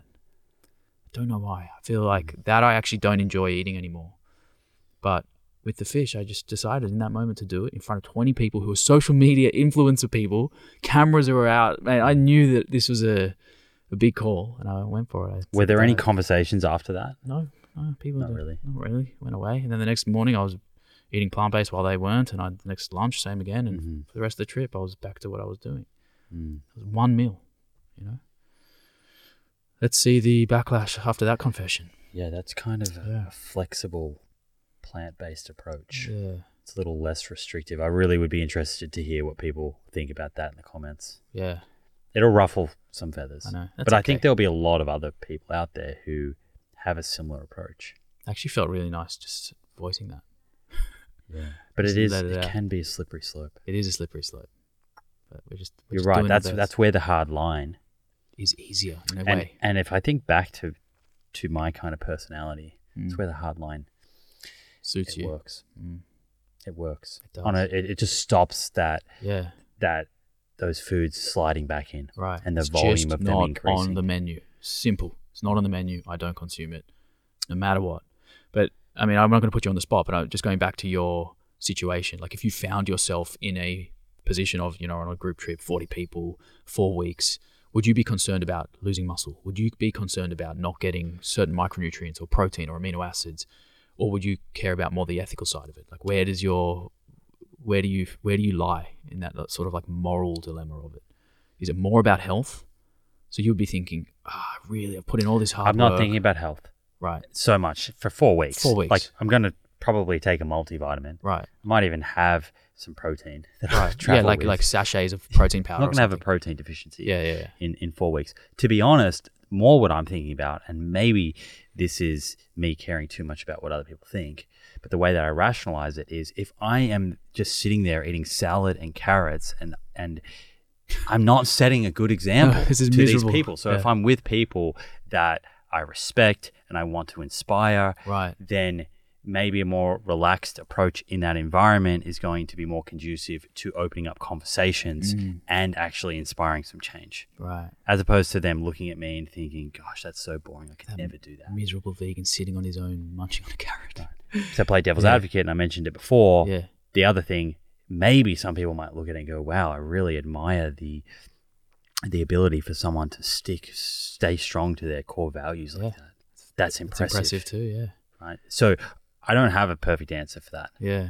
It's something that if I was in that situation, I probably would need to try it on and see how I feel. How you feel. I want to see conversations, how people react. Right. I haven't been in that position before. Yeah, it's a tough one. What about, forget about the people, what they think about you. What about the enjoyment of the experience of being in another country and another culture? So going back to that Fiji example, so there's a dish in Fiji where it's like I can't remember the name of it, but it's basically it's like fish in a coconut with lime, and it's just well known as a Fijian staple, and they eat it every single day. They serve it to the guests. It's always there. Do you think you could experience Fijian culture without experiencing the cuisine side of their culture and just enjoy the everything else that they have to offer, like the music and sport, and they love rugby and guitar and But where do you draw the line? Do you go to Argentina and just have huge steaks? No. That's a part of their culture. Right. Yeah, exactly. But animal food's part of almost every culture. Yeah. It's a good point. I don't give a lot of thought to that personally. Yeah, so you can enjoy an experience. I think I can still enjoy time with those people and connect with those people. I agree. Without having to eat that dish. I agree. And perhaps, like you say, if people are, because people are going to be in this position, and I'm sure there are vegans that are. I mean, I felt in this position with my dog even. Like, what do I feed my dog? I don't have animals in my house. In terms of edible animals in my house. I've got a dog that lives in my house, but I don't have animal foods in my house because I am plant-based and I don't want to support certain industries, but I care about my dog more than anything. I can't force my dog to be plant-based because maybe I'm wrong. People are going to correct me. Mention it in the comments if you want. I don't know if a plant-based diet is okay for dogs. Some people think it is. Some people think that it's terrible. But because I'm not comfortable with it, I feed my dog animal foods. Small amounts and a lot of plants as well, but some of his diet is animal foods. And that became a moral dilemma. It's like how does a vegan have a dog or a pet cat? Think about a cat. Because I think, I might be wrong, that they are obligatory carnivores. Mm-hmm. How can you be vegan and have a cat? If you have an option to not have a cat. I think truly ethical vegans would say, just having pets in general is a problem. Yeah. And we're increasing pain and suffering by domesticating these animals.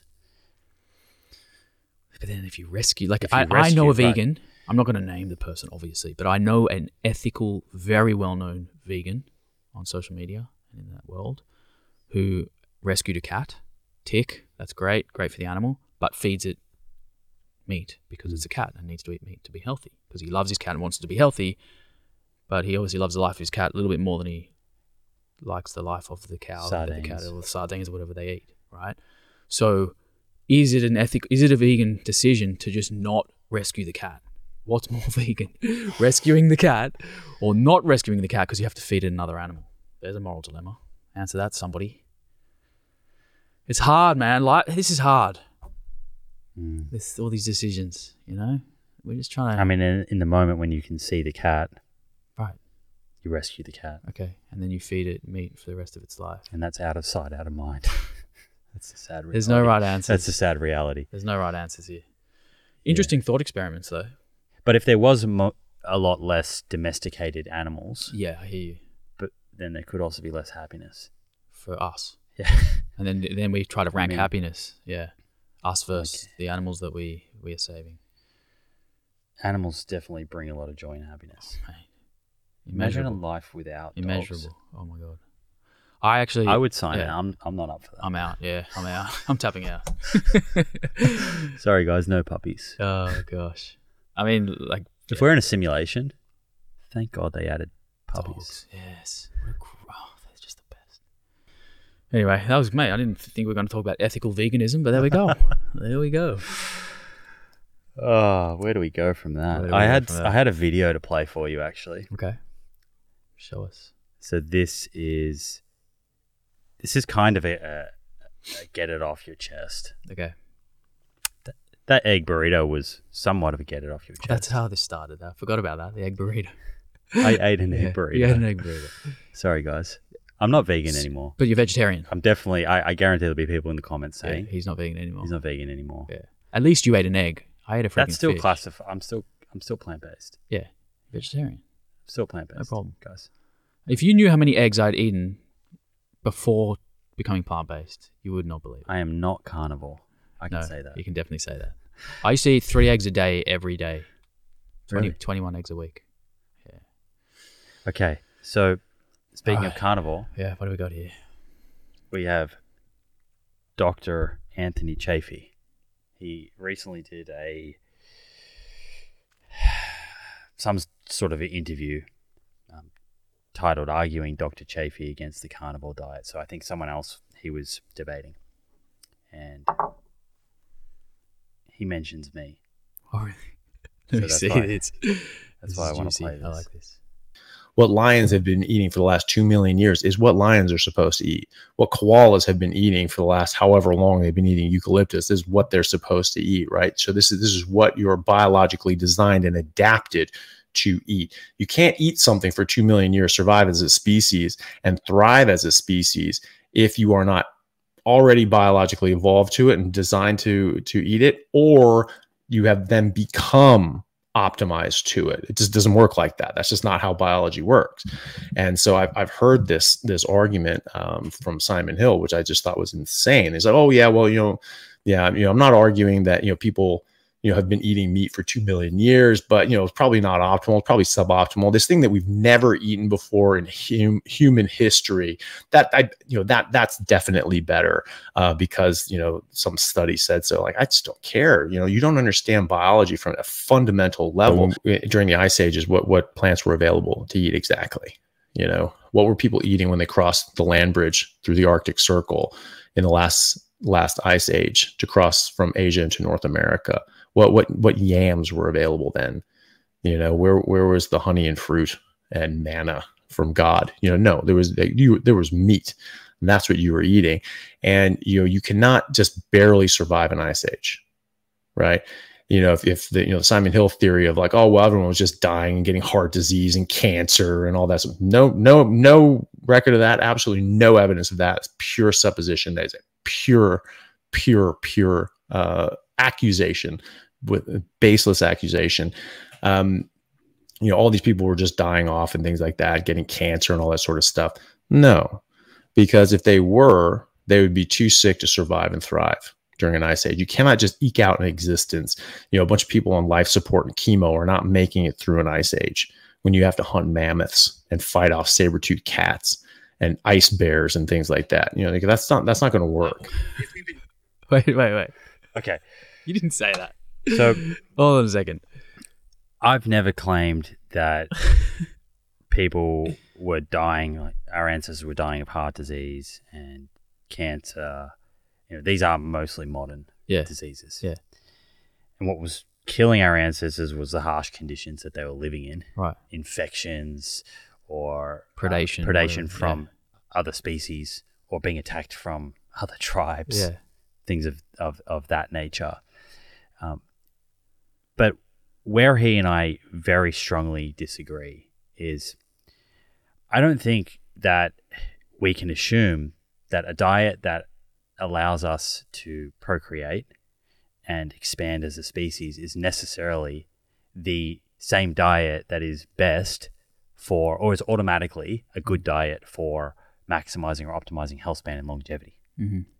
So if longevity is our goal, going back to the fossil records and just looking at what humans may or may not have been eating is maybe not the best place for us to go, particularly when we have all of this modern science looking at nutrition and chronic disease risk, longevity, how long people are actually living. So even then, you know, going back and trying to identify what did humans actually eat, right? He follows a carnivore diet, and he's kind of taking this position that humans used to eat, you know, predominantly meat or all meat-based diets. And that is hugely debated. Right. You know, I had Herman Pontzer on the show, who is an evolutionary anthropologist. That's all he studies. He wrote a book called Burn, and I think Dr. Chaffee could maybe interview him or read his book Burn. And when you look at his work, and he's gone and lived with the Hadza, but he's also researched the Chimane and tribes that are no longer around, and looked at multiple things, looked at the diet and the contribution of carbohydrates, protein, and fats.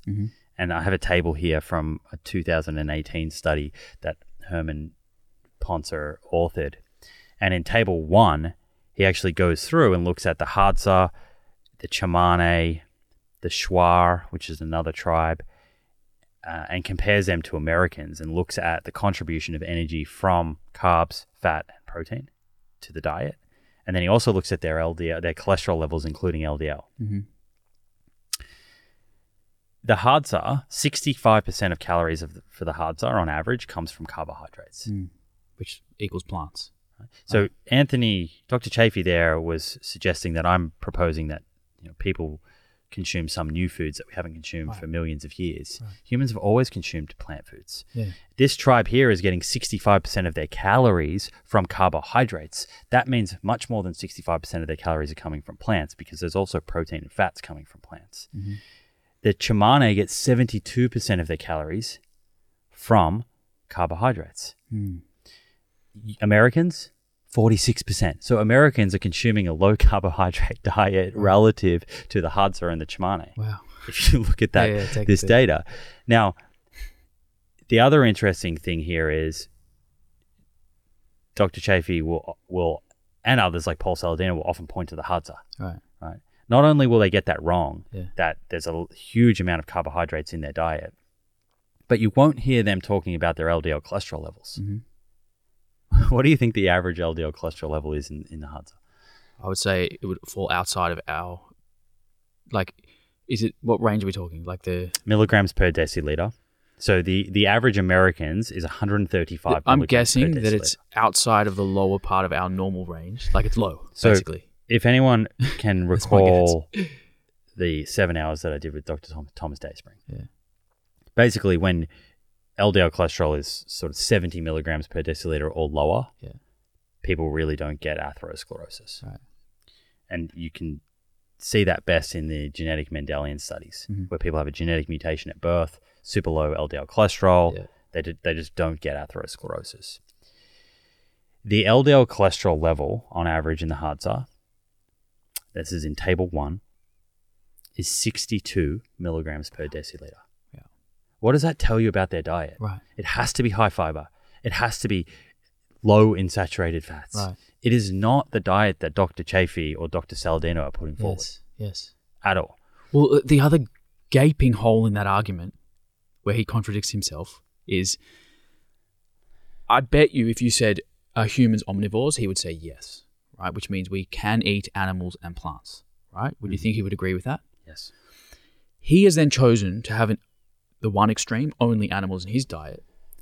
You have chosen the other extreme, only plants in your diet. The difference is, though, we have modern day data, fairly longish term, to show that the more plants you eat, the healthier you are. He doesn't have that. So he's gone and said, we ate meat for millions of years, therefore we should only eat meat.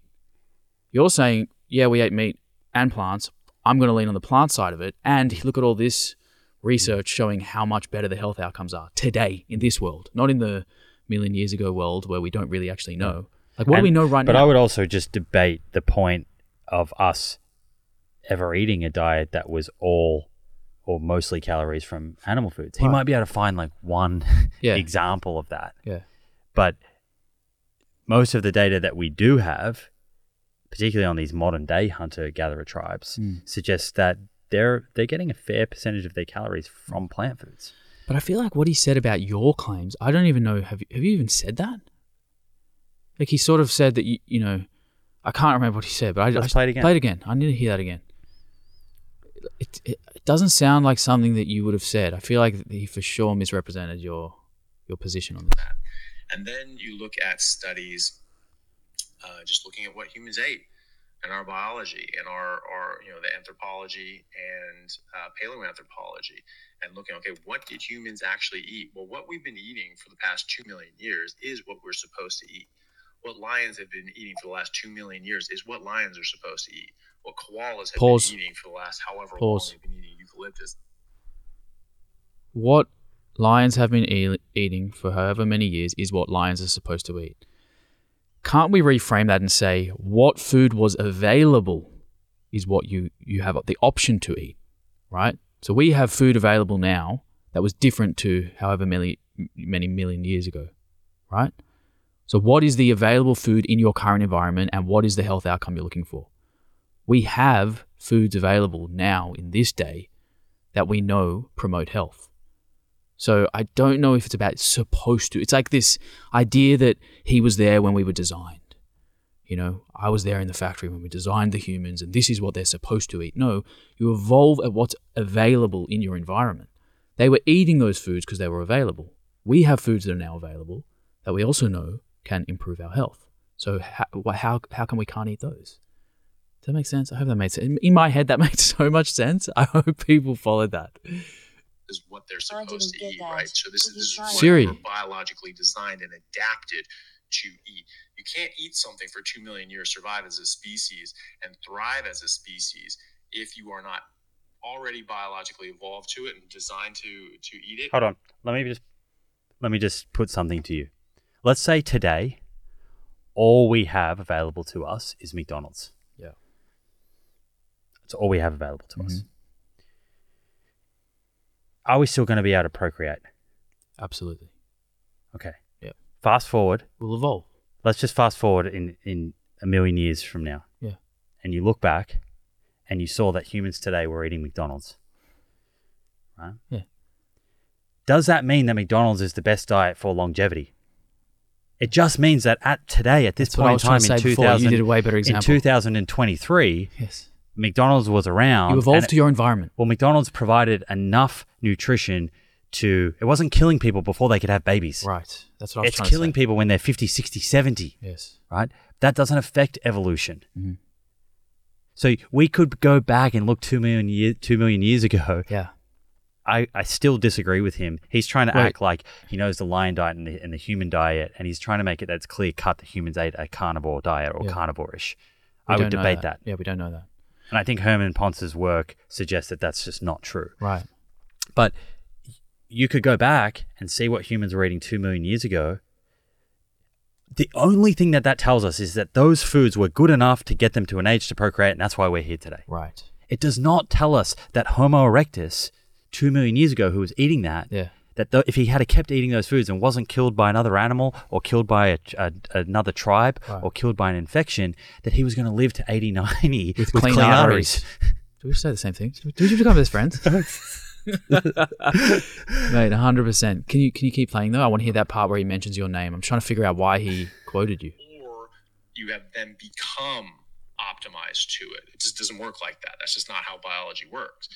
And so I've heard this argument from Simon Hill, which I just thought was insane. He's like, I'm not arguing that people have been eating meat for 2 million years, but it's probably not optimal, probably suboptimal. This thing that we've never eaten before in human history, that's definitely better because some studies plants that we've never eaten. That's what I'm saying. That's you never said that. And so we always ate plants. We've always eaten plants. That's what I'm saying. So that's a total...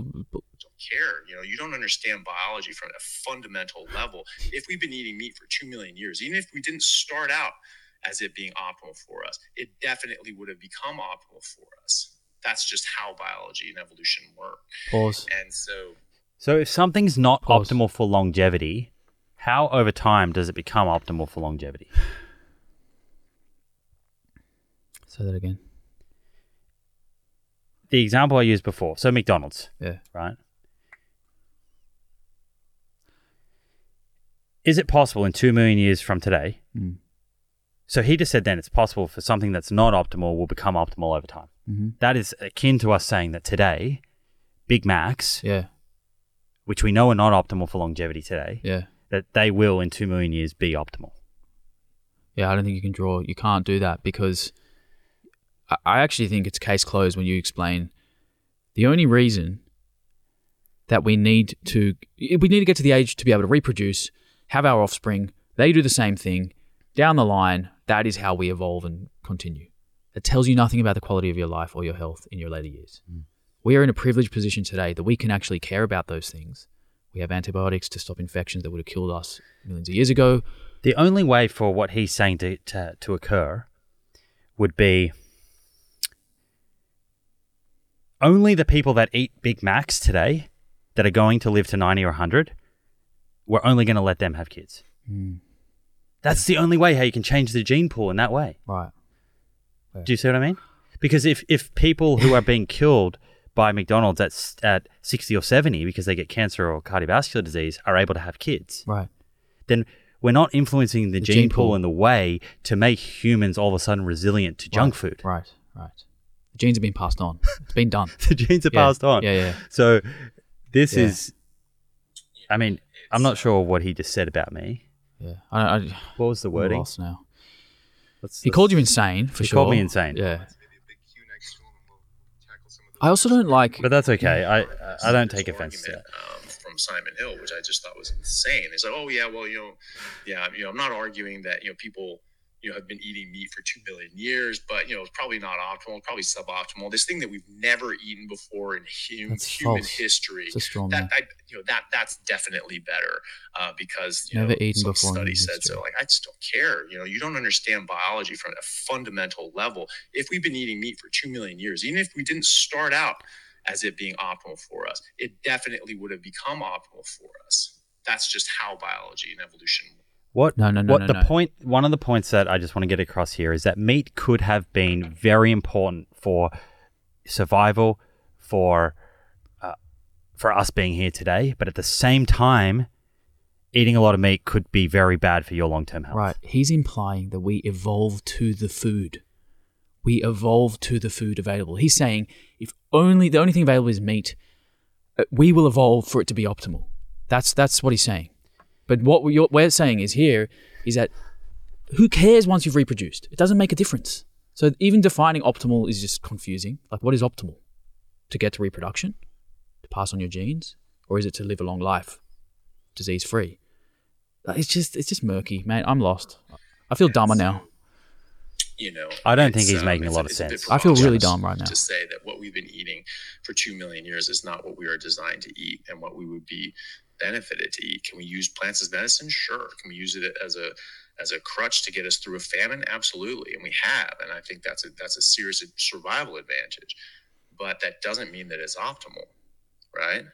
And so, it just depends on the journals you're reading. So you need to go to first principles. You need to look at biology, biochemistry, at organic chemistry, understand botany. That's a big one. Stop. Understand how our bodies work, understand what we are designed to eat, and then you don't even need anything else. I mean, that's so. Yeah, go. What are you thinking?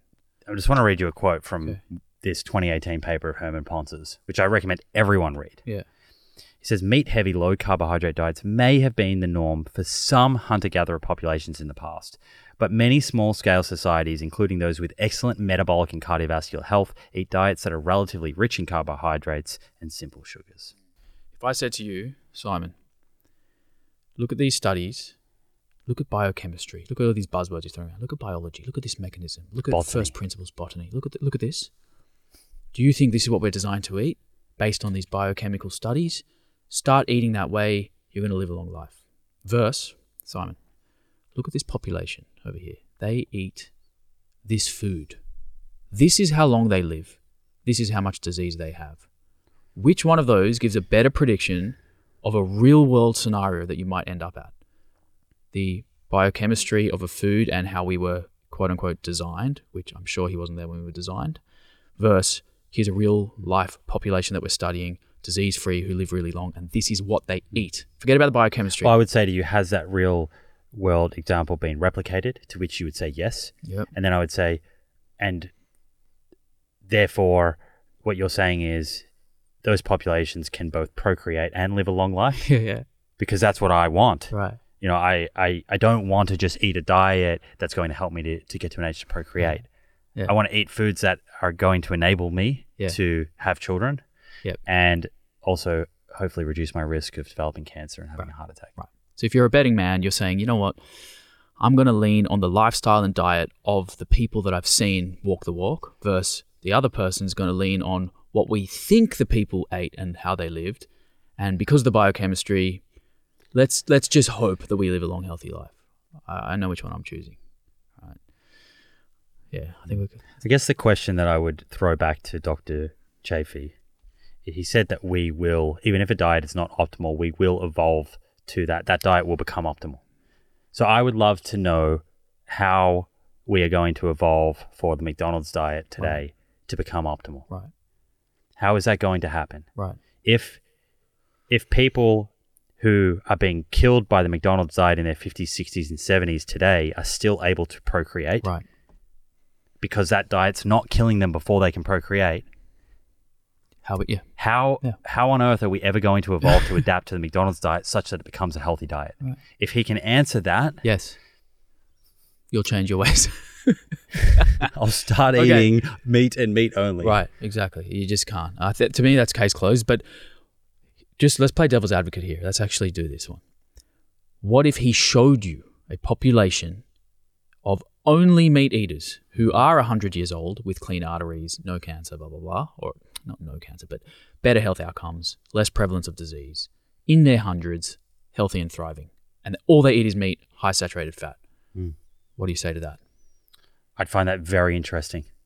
And I would. Right. And I would want to ask a lot of questions. Right. Maybe they have some genetic differences. Sure. But would you not then say that like saturated fat isn't affecting ApoB in that population? Sure. But would you not then say, well, at least there is some good evidence right there to potentially choose that diet. Mm-hmm. I'm seeing a population group living a long life, thriving on only meat.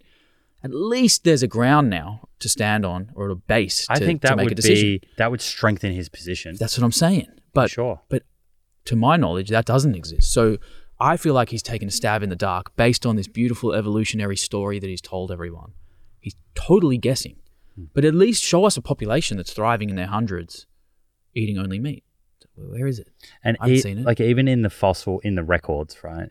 It's pretty well established now that a lot of the earlier records probably overestimated the contribution of meat to these diets because the bones remain. Yeah. But the plant foods don't. Right. So when they're excavating these sites and looking at what they ate, you may be overestimating the contribution of animal fat and animal protein. That's an interesting take. I haven't heard that. That's very sensible. Herman Pontzer speaks about that. I think that's the best place for it. Anyone who wants a really sensible overview from an evolutionary anthropologist on this topic, I'm not professing to be that. So Dr. Chaffee? Yeah, he's a doctor. I think he was an orthopedic surgeon. Okay. Don't quote me on that. Right. Medical doctor. Okay. All right. I would seriously just read Byrne. Mm. Don't take our word for this. Yeah. Read that book. I haven't read it. I should read it for sure. I'm sure there's it goes into all of this in a lot of detail. Yeah, awesome. And it puts to rest a lot of myths that exist around the paleo diet, ancestral eating. Right. By the time you put that book down, you'll have a completely different view of what ancestral eating means and also the role of exercise, particularly in fat loss. I've read about that part. That's interesting. Should we move on to the next segment? Cool. Yeah, absolutely. What is the next segment? Did you get anything off your chest? I feel like you kind of did. Do I need to get anything off my chest? Listen. What do you think about having food on the pod? People listening to us chew. It's probably really annoying. Yeah, let's test it out. Can I have a walnut? Get it off your chest. Do you eat a lot of blueberries? Yeah. Too much. No, too much. They're my favorite fruit. So much. Mm-hmm. Favorite fruit? Yep. Blueberries. Of course. Blend them into all of my smoothies. Put them in my porridge. You like blackberries? Blackies, I love. raspberries. I don't discriminate. I like all berries. You have to choose one berry for the rest of your life. Which blue. Do you choose? Blueies. Blue? Yeah. Why not blackberries? So. What have they done? So, are you bringing colour into this? Come on, son. I love all berries, okay? I love all people. I love all animals. I love all berries. Why is there a P in raspberries? Rasp. Raspberries. Is it like, silent? Do you say raspberries or do you say rasp? To me, it's a silent P. Raspberries. Raspberries. Should we just get rid of the P? Yeah, if you want. Okay, mate, listen. I'm going to do what you just did to me. I am going to show you a video I'd like you to react to, because this is one of the things that I want to get off my chest. Mm-hmm. And then can we talk about berries a little bit more? I have the smoothie study. Yes. A lot of people sent me this. I'm going to find bananas versus berries. Yeah, I'm keen to hear that. I'm trying to find this video, which I should have prepared earlier. I know. While you're finding that video, yeah, can you? I'll give people a summary. Wheels going. Yeah, let's hear it. So the banana blueberry smoothie study. I had a lot of people sending me a study during the weeks, which was a collaborative effort from researchers at the University of California and the University of Reading. It looks like Reading. I believe it's Reading. Okay. I have been there. I have a funny story. Save that for... off air? Off air. Okay.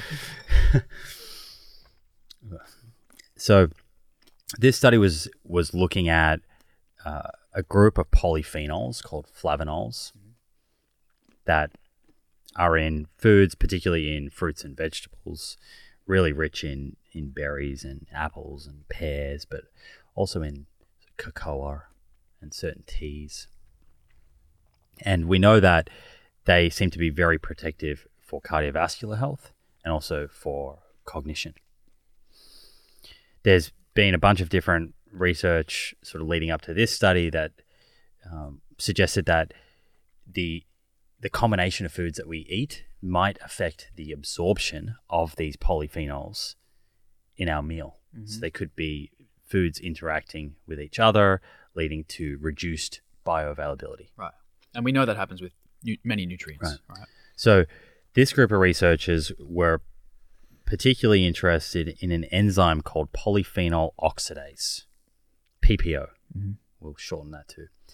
And it's known that PPO reduces the bioavailability of flavanols. And PPO is in different fruits and vegetables in varying amounts, but it's very rich in bananas. Mm-hmm. Also, I have a table here. It's not just bananas. We might come back to this. It's also very rich in beet greens, apples, and pears. Okay. They're sort of like the top four of the foods that they looked at, because afterwards they went through and just looked at PPO activity in a bunch of different foods for interest's sake.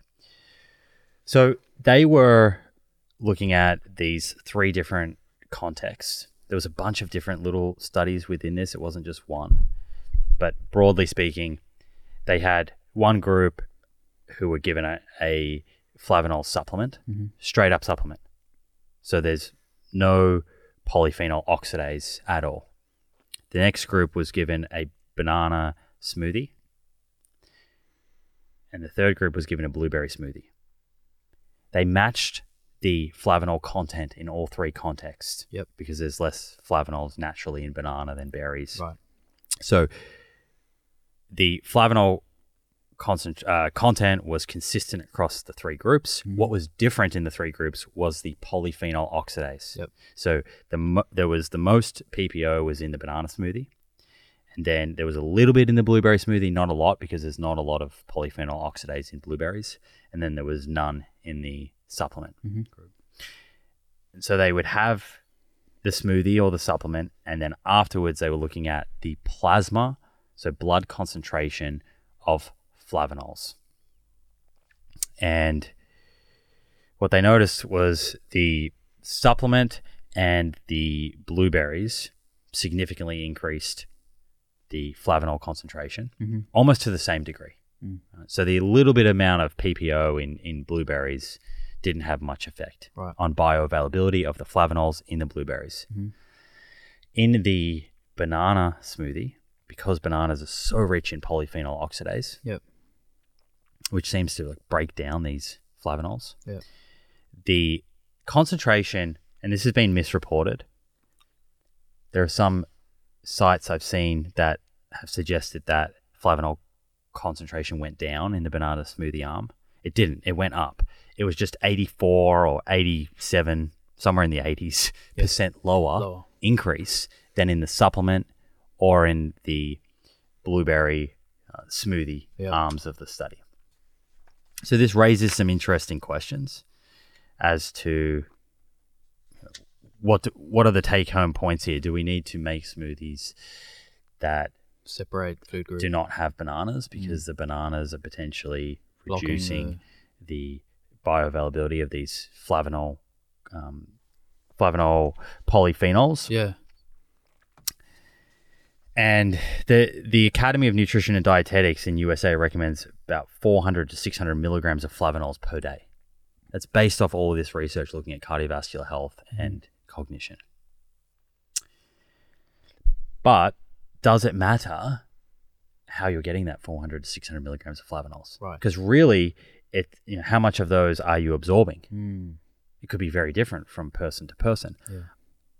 I think a lot of people have seen this study and are freaking out and are potentially, it could trigger orthorexia, and we could be getting into the weeds here. Mm.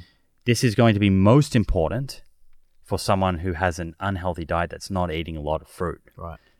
But if you're eating a whole food, plant-based or close to that, and you're getting so many flavanols throughout the day above what the average person's getting, this is probably of far less concern for you.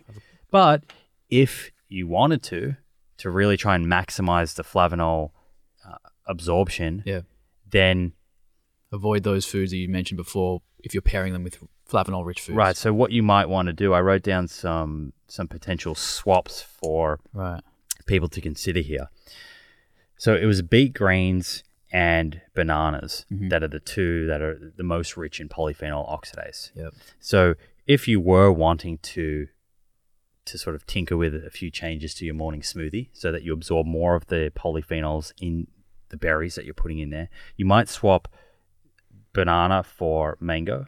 That's a pretty good swap. Or it could be for pineapple or orange. Both of those were really low in PPO. And cucumber. Frozen cucumbers are another good one that you can add into smoothies. But I think mango or pineapple is a pretty good alternative to very sweet to banana. Yeah. And for the green side of things, instead of using beet greens, you could swap that for kale or spirulina. They were two other kind of greens that they looked at the PPO content of, and they were super low. Right. Again, centenarians aren't thinking about this stuff, so we run the risk here of making things way too complicated. And if you look on TikTok right now, it's like these kind of big fear-mongering type posts about, you've been doing it wrong. Yeah. Don't put TikTok bananas in your smoothies. It's not unique to smoothies. They do this with everything. Not that I'm on it. I've never even signed on, but I know what that sort of content is. It's just hyperbole. Yeah. There's a lot of... You're always doing something wrong. You're always doing it the opposite of how you should be, and they tell you this, it should be that. It's all... The word that I was looking for was sensationalized. Yes. So the findings of this study are interesting. Yeah. But... one thing that I'll flag here is these guys looked at one interaction of one compound. Right. There's probably so many interactions that we're unaware of. Yeah. And if we were to run a study on absolutely everything, imagine trying to create your meals. Yeah. I'm not putting too much kind of stock into this study. Yeah. And it's interesting. If you want to play around with your smoothies and you you enjoy mango, swap banana for mango. Right. Then go for it. It's not going to do any harm. But there are, bananas are healthy. Right. They have some great micronutrients in them, like potassium. Right. And so they certainly have a place in a healthy diet. Yeah, it depends what you're looking at, right? They're measuring one thing. You can paint it in one way, and you can paint it totally. And if you love bananas and they're getting you to have your smoothie and you're not going to enjoy it and therefore not have it, not worth it. Disregard this stuff. Can I ask you how many bananas were in the smoothie? So I think it was one banana. I think it was one. Okay, see if you can find that, because this is where it becomes like a practical takeaway. If you're having 4 bananas in your current smoothie, right, compared to if you're just having half a banana, I wonder if that's going to make a significant difference. Like the PPO in half a banana, surely, when it's combined with a massive serve of blueies, is going to be very different if you're having 4 bananas, I'm sure. But yeah, see if you can dig that up, because I'd be interested to see how people can apply it to their actual smoothies when they have them in the morning. Like, how many bananas should we be thinking about here? And what was the serving of blueberries as well? To give you an idea, on a per 100-gram basis, blueberries have 270 times less PPO than banana. Wow, okay. And so you said flavanols, what was the word? Flavanols per day should be 400 to 600 what? Milligrams? Milligrams. And what? How many milligrams are in these smoothies based on these serves? It was around 500 to 600. Right. So what you're trying to say is you can get your daily dose of flavanols in this one smoothie if it's rich in blueies. But over the course of a day, you're probably going to be eating way more than 500 milligrams of flavanols if you're eating a high plant-based diet. Do you know what I mean? But this is where it gets really confusing, because the recommendations to have 400 to 600 milligrams of flavanols are based off observational evidence. They're not even looking at what's absorbed. Right. So they're probably looking at people who are going out and just eating a whole mix of foods and not absorbing the full 400 to 600 milligrams. Okay. Yeah. I see. Interesting. I'm not going to change my smoothie. I'm telling you now. I love a frozen banana in my smoothie with my blueberries. But unless I can prove that I have a deficiency in flavanols, I will consider changing the ingredients in my smoothie. 177 grams of ripe frozen bananas. 177 grams? 177 grams. So that's specific. About 120 grams is a banana, roughly, in weight, from my memory. Yeah, am I 118. Right? That's pretty good going. So about 1.5. The reason I know that is because when I was diagnosed with diabetes, I had to weigh out all my food for the first year to learn what does a food weigh, how many grams of carbs are in it, and I ate a lot of bananas, and so I've weighed plenty of bananas out. So yeah, they're having over 1 banana per smoothie. And that's adding a significant amount of PPO, right? And then what did you say it reduces the absorption by? 80-something percent? The concentration in plasma, the flavanol concentration, it was actually metabolites of flavanols. We don't need to go into the specific details of that, but it was 84% lower in the banana smoothie arm compared to the mixed smoothie and control, between 80 and 90%. Mm-hmm. So are you going to amend your smoothies, or is this something that it's an interesting takeaway, but probably not something to act on right now? I tend to think over the course of a day that my total flavanol intake is off the charts. Yeah, exactly. That I would be absorbing more than enough. Right. And I love frozen banana. Yeah. But I also like mango, so I might play around with it. I do think, though, Michael Pollan, eat food, mostly plants, not too much. Simple. So concise. Sometimes we overcomplicate 100%. Things, and I know I brought this study to the pod today, but so many people had sent it to me. Right. If this wasn't sent to me, this is kind of one of those studies I wouldn't bring up, right, in fear that people are going to hear it, yes, and then make unnecessary changes and become orthorexic. Just giving it too much weight. Yeah. Is this trending on TikTok, this kind of shit? Yeah. God, I'm glad I'm not on there. Speaking of TikTok, can I show you a video that I'd love to see your reaction to? You might have seen this. Do you follow Joey Swoll on Instagram? The name rings a bell. Joey you probably Swoll. Sent me something from him. Probably have. He's a big buff bodybuilder who I just love. Bigger than you? Mate, he eats me for breakfast. Okay, this guy is very large. I love his content because he calls out the BS that people do in gyms because he cares about the fitness industry, as I do, and I'm sure you do too. What we want is more people in gyms, more people exercising, more people looking after their health, right? He calls out because there's this trend on TikTok of, I want to say, a lot of younger people who set up a tripod and mic themselves up and basically film their workouts and talk to camera and talk about what they're doing. And if somebody God forbid, walks between the camera and their studio space that they just stole from everyone else. They go to TikTok and they wrote, check this out, this person's doing this and that and walking through my video, the disrespect. Or they'll like film someone with like shitty form so that their video will go viral so they can like laugh at them and, you know. So anyway, have a look at this. This is the sort of content he posts. Let's see what you think about this one.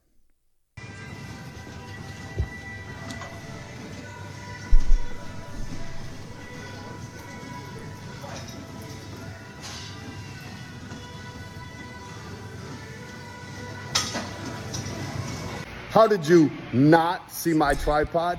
Words that never should be spoken at the gym. And why didn't they see your tripod? Because they're minding their own business, getting their workout in. It's not their job or anybody's job to look for your tripod just because you're filming. And I think it's funny that you post in your bio, empowering men and women to achieve the body they want. That's a fair point. How is this helping men and women? I love the direct. When you think it's okay to treat people like this and get upset simply because somebody walks through your video, and what's the big deal anyway?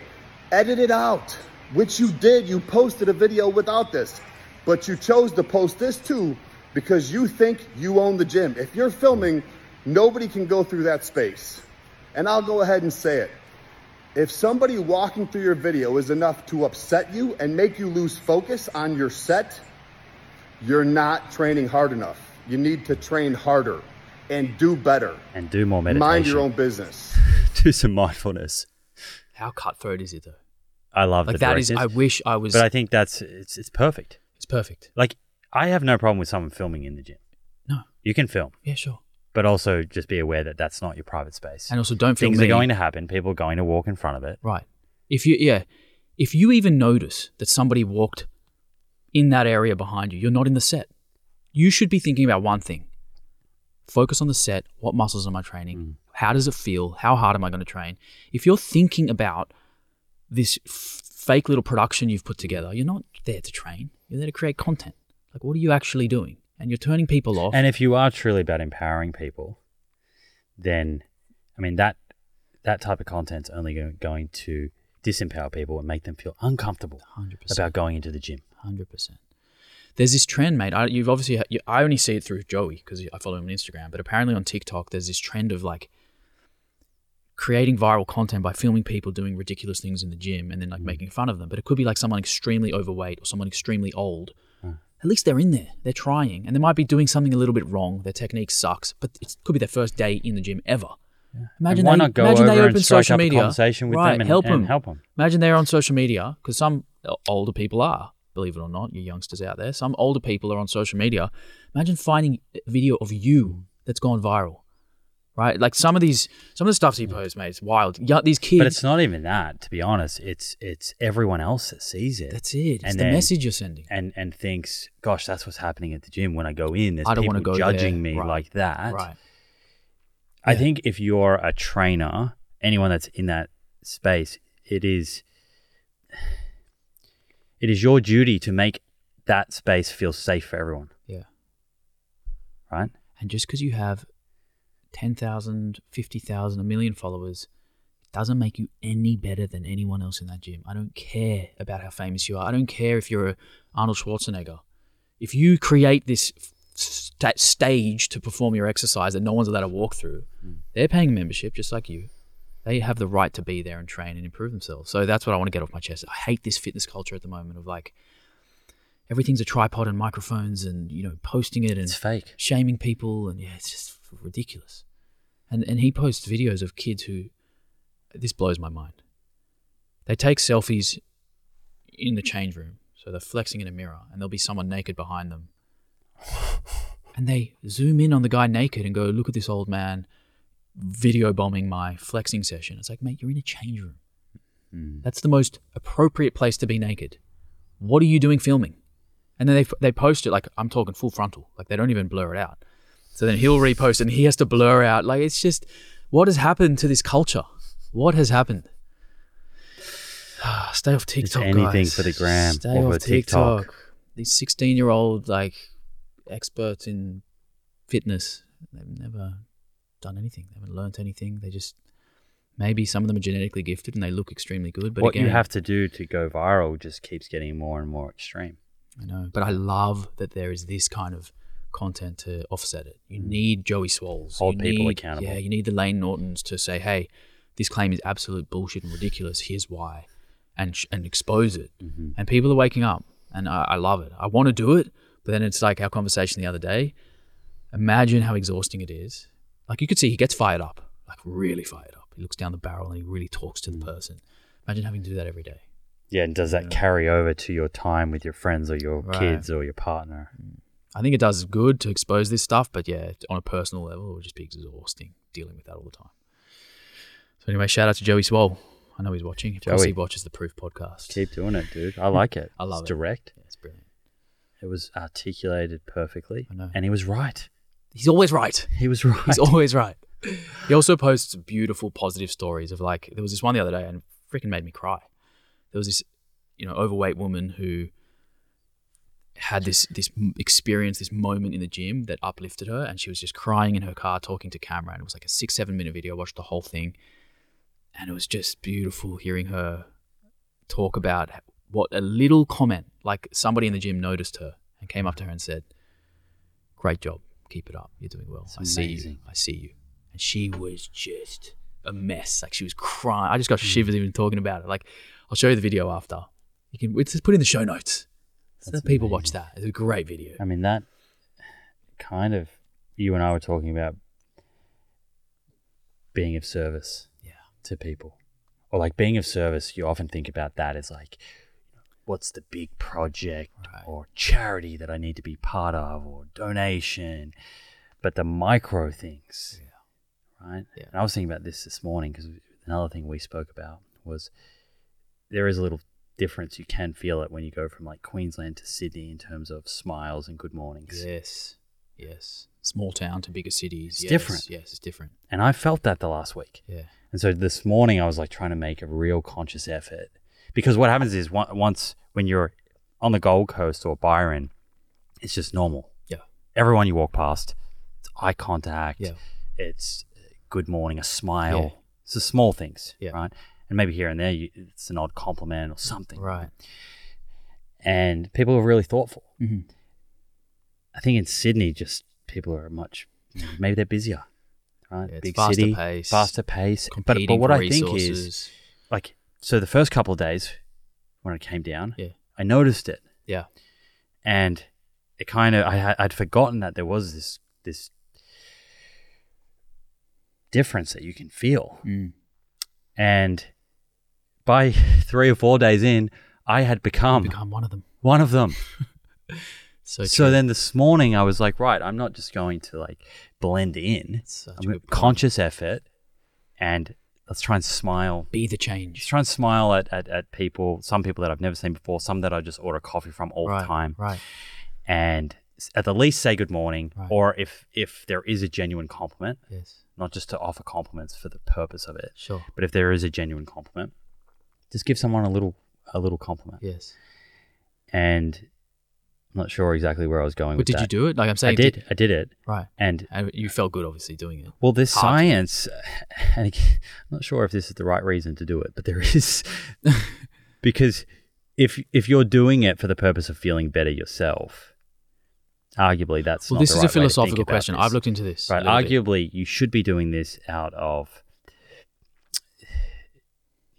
the sole purpose being to serve others in the community and to give. Sure. But if you think about the net outcome, your intention, whether it's for you or them, the net outcome's the same. The net outcome's feel the same. But so I don't think it actually matters. This comes back to like the label thing. And like. Well, I wonder though, if you go into it with the intent of it helping you feel better versus it coming from the goodness of your heart. Yes. Does it affect you differently? What I know for sure is it affects that other person in the same way. Whether you did it for you to make yourself feel a bit better that day or whether you did it because you really, it's not a means to an end. As long as it was genuine. There's no outcome attached to it. It's just, this is the right thing to do in this moment for that person, you do it, right? Either way, that person, I mean, the byproduct is you're going to feel good. But if you go into it wanting to feel better for yourself or just to be selfless and altruistic and do it for them, Either way, they benefit. So I don't actually care what your intention is personally. I think it's a great thing to do. But I think in that video that I was just saying, that guy was 1,000% just doing it for her. I believe that. I don't think he was thinking, I'm gonna. It'll feel really good for me to serve this lady. I think he saw the moment. He appreciated what she was doing, and he went up and he did it. And it was like this. I think this was your point. Going back to it, it's the micro things. It's not the big grand gestures. It's not the like I bought a stranger a car, because you see that content as well on social media. Like, I went up to a homeless person and gave him $10,000. It's not that. It's the smile to the barista. It's the say hello to the guy at the gym that you've been walking past every day for 5 years and you've never actually said hello. Like, what's your name? And it might need to be a little more contrived or planned at the beginning, right? When you're practicing and you're trying to flex this muscle. Yeah. But then, so perfect example, when I was back in Byron, I was never thinking about this. It was just how it is. You're in that environment and you do feel better from it. Like, what's the guy, the coffee shop guy, coffee cart guy? He's featuring Irish fellow, Chris. Scottish. Chris. Irish. Yeah. What a champ. Amazing. I've never had an interaction like that in Sydney. The energy that he offers is incredible. He lights everyone up from the beginning of their day. Right. And he brings that community together down there. Right. But there's space for it there, because there's not a rush to get to work where there's 20 people behind you. Order coffee, get it, I got to go. There, it's a little slower paced. There's not a line of people commuting to the city. You can have that experience. Which, can you manifest that here? I'd say yes. My thought process was, I'm going to smile at more people this morning. Yeah. Anyone I want. Did anyone smile back? A lot of people didn't smile back. Yeah, of course. And in fact, it was like, who's this weird guy smiling?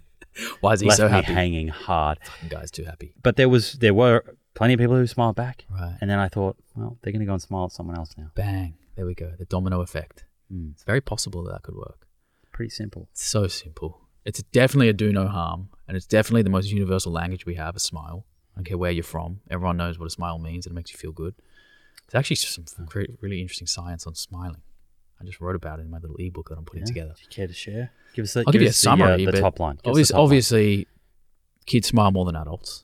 Like up to like 400 times a day or something, compared to adults, which could be like 10 or 20. So a lot of people are in a deficit of smiling and happiness. You know how you can tell if someone smiles a lot? How? The crow's feet? Yep. I got quite a few of those. You're a happy person. You had to dig deep to find something to get off your chest. Like, that's how happy you are. I've had those since I was like in my early 20s. Yeah. Just crazy laughter. There's other interesting things about smiling. You can reverse engineer the feelings, the endorphins, the happiness of a smile by faking it. So it's like this feedback to the brain. You fake a smile, right? And it feels weird, but like, do it right now. Just smile. You're not thinking, just do a smile, stretch your face. You get the same feelings as if something external triggered that smile. So the scientists... as in you actually do the smile? Yes.